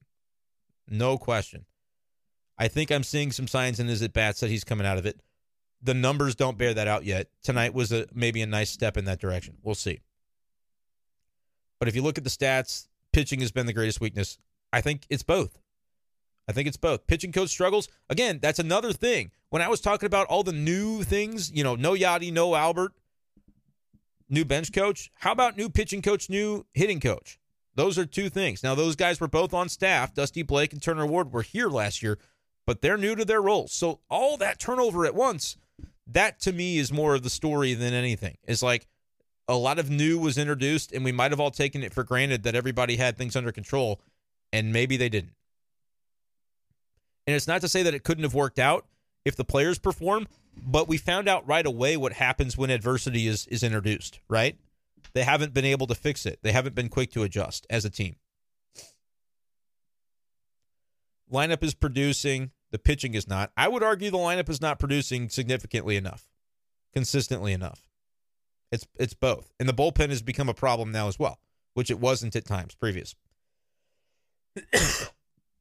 And that's good from Laborer 88. He heard the post game with Monty. He was not happy. That I would need to go back and watch. Because if Montgomery was, you know, if, if Montgomery said, Oli, man, this guy's pulling me, that's ridiculous. I'm just reading this quote without being able to hear it. But he was asked if there was a way for him to stay in the game after getting through six on 89 pitches. Quote, Oli knows I want the ball. It's not my decision. I'm not going to beg him to go out there. He knows I'm a competitor and will take every inning I can get. Yeah. All right. I think he I think he's a little bit a little bit upset. I can say from just reading that quote and I'll watch the full video after I'm done here. Um that's a mistake, man. Yeah, I think that I think that adds into it. Jordan Montgomery, I think I don't know, man. You, first you had the notion of yeah, I would have signed a contract. They didn't offer me and now it's almost the season, so we'll deal with that later. I'm not I'm not worried about that now. Like I think he's a little bit I, I I'm not going to put words in his mouth, so I'm not going to do that. But he was a little perturbed, seems a little perturbed. I'm not going to beg the manager to keep me in. Maybe he doesn't, you know, feel like that. Maybe feels that's beneath him. Maybe he feels like he's, you know, a little newer to this team. And so that's not his spot to do that. Maybe it's just not his personality. He feels like, hey, my cards are always on the table. Oli knows, I want every inning I can get. So Yeah, I mean that could be looked at as a misstep, and I've said that already tonight. Right? I'm I'm going to give you both sides of it of what Oli felt about it. Um, but like I said, I don't think I've once tonight said I would have. Yeah, I would have for sure brought in Hicks and and taken out Montgomery. I my lean was probably to do it, but like I said, I don't know if it's a it was a hundred percent decision for me at the time, and so I'm not gonna you know go back and and raise hell about it. It's all right if you were sitting there going this is wrong, then you nailed it, and the manager didn't, and that's I I totally get it. Uh, Ryan says other markets can figure this out. Don't know what that means, Ryan, but you know I, I see you're bitching. At B Schaeffer twelve, DM me. We can talk it out. I don't know what that comment means though. It's it's out of context. Is my problem. Uh, Cardinals are near the bottom of the league in runs per game. Yeah, no, no, don't. And for me, don't act like I am uh, one that subscribes to this offense has done enough. Absolutely not. The the inconsistency. I mean, they're 19th, 20th in runs per game. Maybe worse than that. It's been rough. Monty has been our one good starter this year. I'd give him more leeway than the others, just my opinion. And Ryan's right about that. You have to kind of know your guys, who should get leeway, who shouldn't, and what's the state of your bullpen at the time. And right now, I could I would say the bullpen state is not great, but maybe they didn't view it that way. People should get the MLB package and use this year to watch teams like San Diego and Tampa. Yeah, I have it. Oli is worse than Matheny. I don't agree with that, um, but I know that a lot of people don't agree with me. So uh, let's see. Even Matheny's teams were never this low, and the club is immensely more talented. Yeah, I think in some ways it is. Um, but again, Matheny did always have Yadi to lean on, and I don't know that you can just paint it all on Yadi. But I never saw Mike Matheny have to manage without him. And I also have seen behind the scenes of both managers, and it's fine. If you think Matheny's better, that's fine. We don't have anything to talk about though with each other if that's how you feel. Not to say we don't have anything in general to talk about, but on that topic, it's not worth debating. Uh, Mike says someone's reporting Monty throwing hard shame at Oli in his first question asked, um, but I, the guy you tagged, I don't think is a reporter at the ballpark, so I don't know what that is. Uh, Jason says Oli is not worse than Matheny. Agreed. Uh, Asher is saying that Monty said something in his post game, which I doubt he actually said. So we're going off the rails a little bit here. What's the point of saving the arm of a free agent to be in the lost season? Uh, that part I agree with. I don't think there would be a point of, yeah, you got to save his arm. I think you do anything to get the outs in that spot. It's not about saving Monty's arm. He's not going to be back next year anyway. So I agree with that. Is the season the price the devil of whatever devil magic it took to get Albert to 703 last year? Tyler, my answer is maybe. Like it might just be that simple. It might just be that simple. A lot of talking to each other. Greg says it's impossible to dig out of the hole. Um, but you know, it's starting to feel that way. I don't know if it's entirely impossible. Jason asked if the Bally bankruptcy keeps the Cardinals from spending, or is it just uh, kind of the cheap way that is the Cardinal way? I don't think the Bally really it, it developed so late in the process. And listening to the way DeWitt talked about it at, in January at the winter warm up, I don't think it had any impact on their spending this offseason. I think they were just going to not pursue the positions that a lot of people said spend big on. But again, you can look at some of those those guys like Carlos Rodon. He's out, man. He's getting a cortisone injection. That's 160 mil that the Yankees are having to deal with. So I get the risk in some of that. Uh, what offensive upside do I see promising? Not Arenado, but who's another weapon I see coming into the fold? Jordan freaking Walker, hopefully. But it's it, you can't put put the, the the weight of the franchise on a 21 year old. So, but I mean that would be an answer. Nolan Gorman consistently. I'd like to see more DC, but I think DC might just be what he is, which I think is a guy that should play center every day. But you're right. But that's the thing. Like if that's the way we're going to look at this lineup, and so they've got some good pieces, but they don't quite have enough.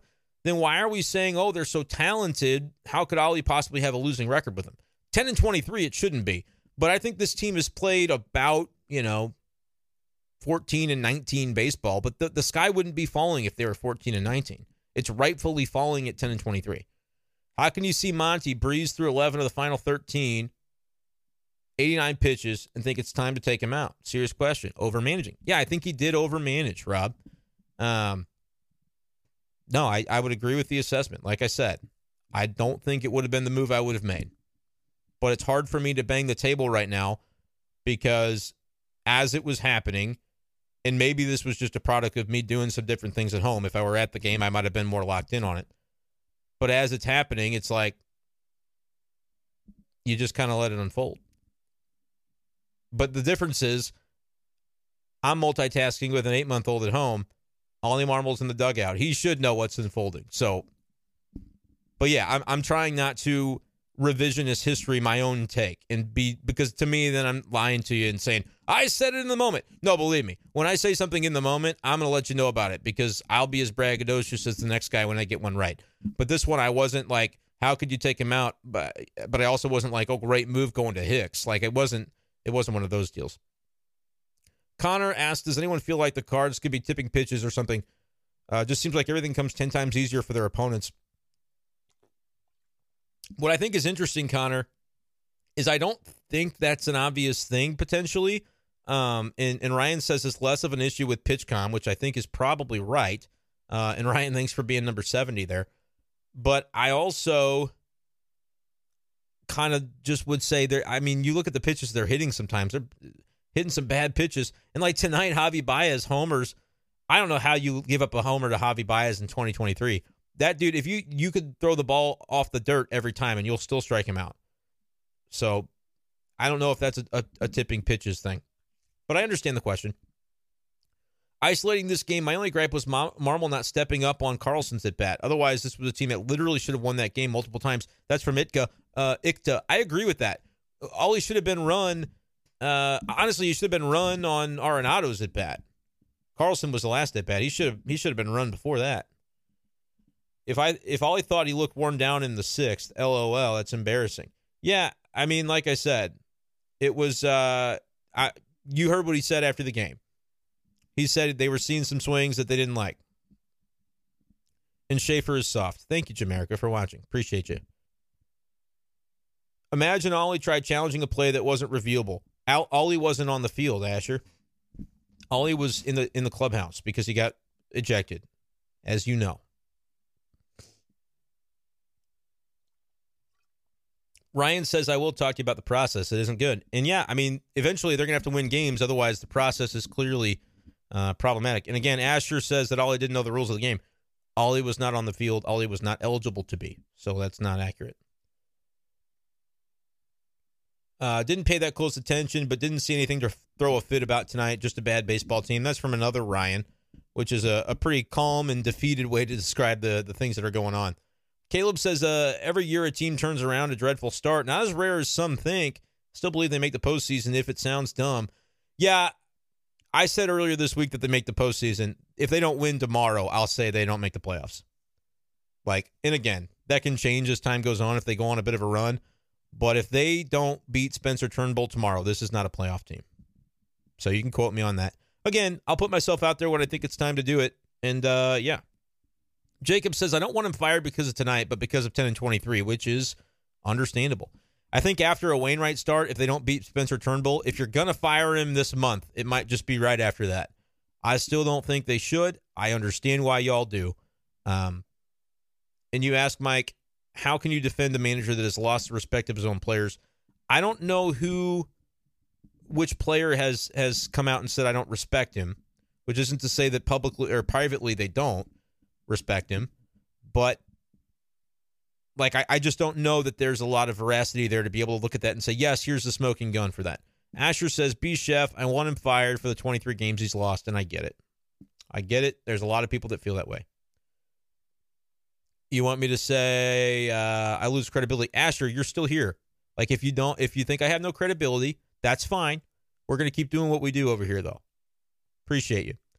Robbie says, Brenden, I agree with you that they will be back in the race by the end of the year, but miss the playoffs, and we'll look back on this and saying they should have fixed it earlier. Yeah, it could be, like I said, if you lose tomorrow, which again, the math problem is already against them at this point, but it's one of those deals where Like you could you could see this team turning it around and then just playing at like a 95 win pace the rest of the year. But what does that get you? 83 wins, 84?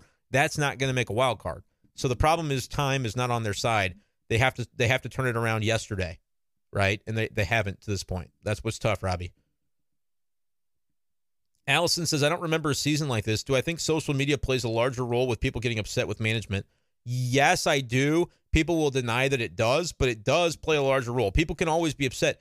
But now the fact that y'all are able to go on and find like minded people that you don't even know, strangers, and form that hive mind, absolutely. It, it, it intensifies it times 10, probably times 100, which is not to say it's wrong.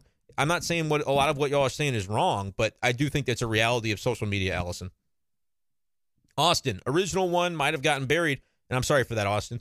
How mentally taxing is it on the offense have to come to the ballpark every night feeling like you got to get seven or eight runs? I say very, and I, I said that the other day and got blistered by somebody on Twitter who told me I was so soft for saying that, you know, for Steven Matz giving up four runs in the first inning, that's not an excuse. They should be able to score, you know, seven runs. Fine. Argue with me about human nature if you want. But those guys have got to be sick and freaking tired of having to do it every night, knowing that they could score runs and it still won't be enough. And then on the days where their pitching helps them out, the pitchers are like, "You got to be kidding me! We we gave up two and we couldn't score two. Like it's it's not good vibes, and they're not able to kind of cohesively put it together right now. That's a problem. Babe says, "Why keep him? He's a dime a dozen. We need a spark." Yep, there will come a point where they have to make a decision like that. There will come that kind of point. I'm of the opinion that Mozeliak's fate should be attached with Marmol. If Marmol has to go, Mo has to as well, especially with, quote, we have six starters. Yeah, Mo, the arrows should all go to Mo if they fire him. And Hunter is bringing up the uh, Matheny pitching changes and ask him what he should do even when he was hurt. Yep. Fangraphs right now says 79 wins, according to Ryan F. That's not great. No, it's not. What is this up down garbage? I don't know what that means. And yes, Twitter is literally in existence for people to vent. Ryan says, "Don't blame me for thinking that. Ironically, it's analytics that make me think we're done." Yeah, I mean the analytics don't aren't friendly to the Cardinals either. Um, the team feels low. Rob says they they do feel low, and they have the pieces turn around, but they do feel low. The vibes are wrong, and like vibes are hard to quantify, but y'all know what I mean when I say that. And if you watch the games, you can kind of feel that too. Luke says Shildt deserved better. He probably did. Ryan F says that Shildt deserved to stay. Was sad he didn't get to finish what he started to build. And Shildt, man, he loved it. He bled this stuff. He was a Cardinal lifer. That was hard to watch. It was uncomfortable for me to watch too because I liked Oli Marmol as the bench coach. I I liked Oli, and I like Oli now. But it was hard to see that for Shildt because I think he j- he did kind of get dirty or done dirty. And think about it this way: if those philosophical differences at all were related to roster and the fact that he wanted more and they weren't given more, look at this now. I mean, who could argue that the against the notion that the Cardinals needed more? They did. They needed the front office to do more this offseason, and it didn't happen because clearly, you know, they're a little bit off the pace right now. Uh, J Rose excited for where this goes. I do need some help on the uh, the chat banter. Yeah, you guys just can you type in a different color or something? Is that possible? Um, who cares if the next hire is right? If Oli isn't the guy, better to get rid of him and try again. I agree, but eventually you got to be like, and not to say I agree with firing him, but I agree with if he's not right, don't stick around because you're worried about the next one being wrong. But Mo has consistently been the one to make these moves, and it may be that hel- that they hired Shilton, that was the right guy, but then they fired him, and, and doing so prematurely was wrong. We I don't know. I'd be very curious to see what this team would be doing under Shildt, but I don't think Shildt is a better manager than Oli automatically. I think it's a different dynamic. I think again I can go back to the fact that we maybe underestimated the degree to which Mike Shildt or pardon me, Oli Marmol was going to have to manage a completely new situation this year, even though most of the roster looks similar. All different coaching staff, two biggest veteran leaders gone, shift ban that really impacts the starting pitching staff in ways that wasn't totally understood at this point. I think that's interesting. Uh, Janelle, I haven't caught it from Monty yet, but I'm I'm excited to watch it after this. And we're almost at two hours, so we are gonna gonna relax it and, and end it here soon. Jason said DEFCON three if they get swept by the Tigers. Oh hell no, season's done because they'd be 15 under. Yep, and that's why I was like, uh, DEFCON three was about a week and a half ago for me. That was before the West Coast swing. I said on KTGR I was a three at that point. Uh, Jeremy knows how to fix it. Taylor Motter, everyday player. Hashtag everyday Taylor. We'll see. I am still team everyday Dylan, though, making some nice plays in center field. Tigers have 14 wins, eight against the NL, so they're six and 16 in the AL. That's a fun stat. You know it's bad when the uh, play-by-play guy takes the day off. No, that was planned in advance, and I thought Tom Ackerman did a wonderful job. I'm glad that Tom gets the opportunity to uh, to call some games on TV this week for sure. Um, and then I'm seeing kind of a lot of uh, they stopped cutting the arch in the grass. That's the problem. Daniel asks if they finish well below 500, I'm good with keeping Marmol on for next year. No, absolutely not. And Daniel, I know you had asked the question earlier that I that I sort of said, you know, DM me about. But no, I never said that. If they if they lose 85 games, I think you need to probably clear house. I'm talking about everybody. Everybody. Like this shouldn't be a losing season. And I don't know what the justification for it would be. Like Mo has come on in recent years that haven't ended in a World Series, which is what all Cardinals fans want. And he has said things that make people upset in the offseason about, you know, why things went wrong, bad luck, whatever you might say. And people absolutely don't like to hear that. You can't say it to them after a legit losing season. Last time the Cardinals had a losing season, they fired Walt Jocketty. He'd won World Series. He did it the year before. They fired him after 07. They put Mozeliak in. They haven't had a losing season since. I'd say if there's another losing season, run you better run that back. They're not going to fire Mo, but they'll say he has accepted a, you know, he has transitioned into blah blah blah, whatever it is. But that's what they would need. You cannot have a losing season with this team. It's unacceptable with this roster. And and with the expectations that were upon it. And so once again, Daniel, you asked the same question. I know I'm just now getting to it if so and like and maybe this was a question not toward me and that's what i is tough because if you're talking to j rowe or somebody else i won't be able to understand that if they finish 65 and 97 or 70 and 92 would you be good keep, keeping oli as a manager if you're asking me no he can't keep his job but me but it's because the new gm has to hire a manager that would be the reason at that point excuse me i know that was probably sexy we're about to wrap things up here, though. I appreciate the passion. I appreciate y'all being here.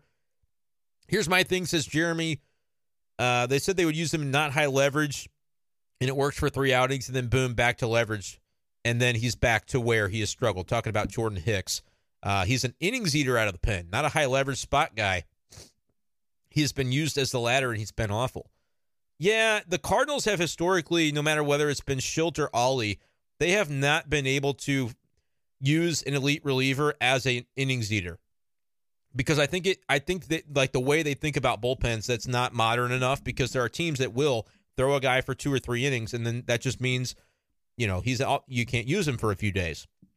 The remnants of like old timey bullpen usage of you know it's not to say they have a a long man that only goes for mop up, but they still kind of have that even if they use him differently.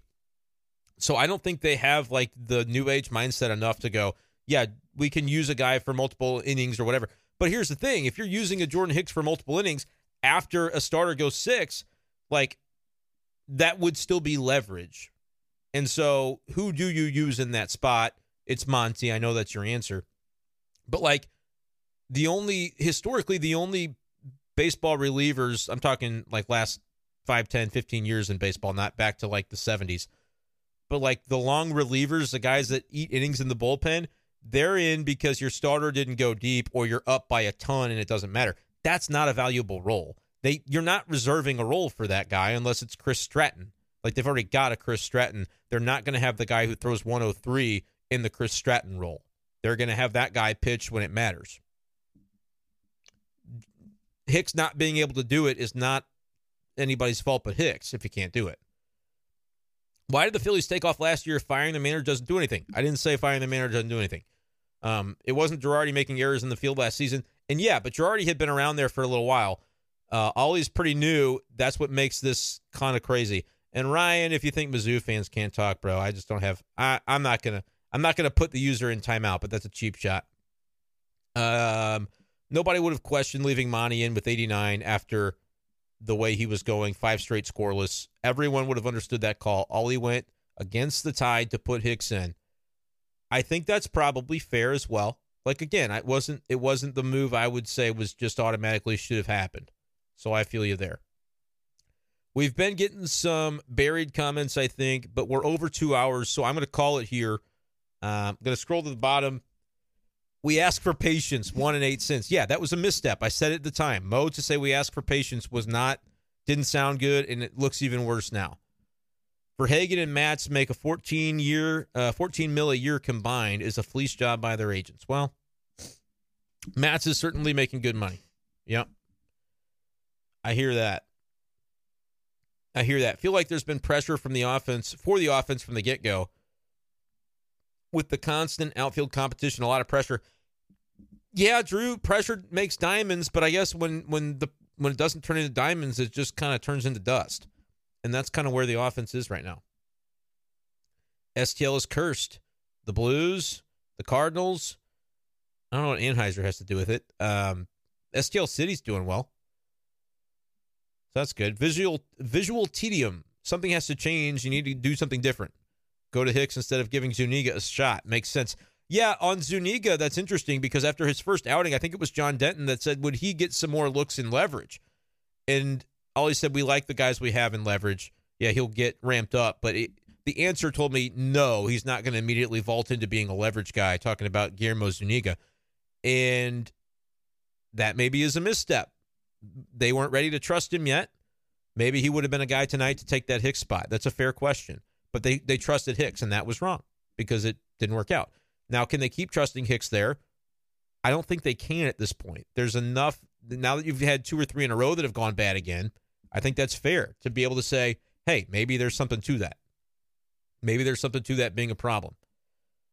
Um, Dusty Blake, not the issue as much as Mo. Pitch to contact staff construction might not work well in this new era. Exactly right. That's the issue that I think you should circle, especially with the shift ban now. Definitely a problem. All right, guys, we're over two hours. I've got to wake up in like less than four, so I'm going to call it here. I appreciate you guys so much for sticking with me. If you disagreed with some of what I said, I get that as well. We're not always going to see eye to eye. I'm at B Schaeffer 12 though to continue the conversation.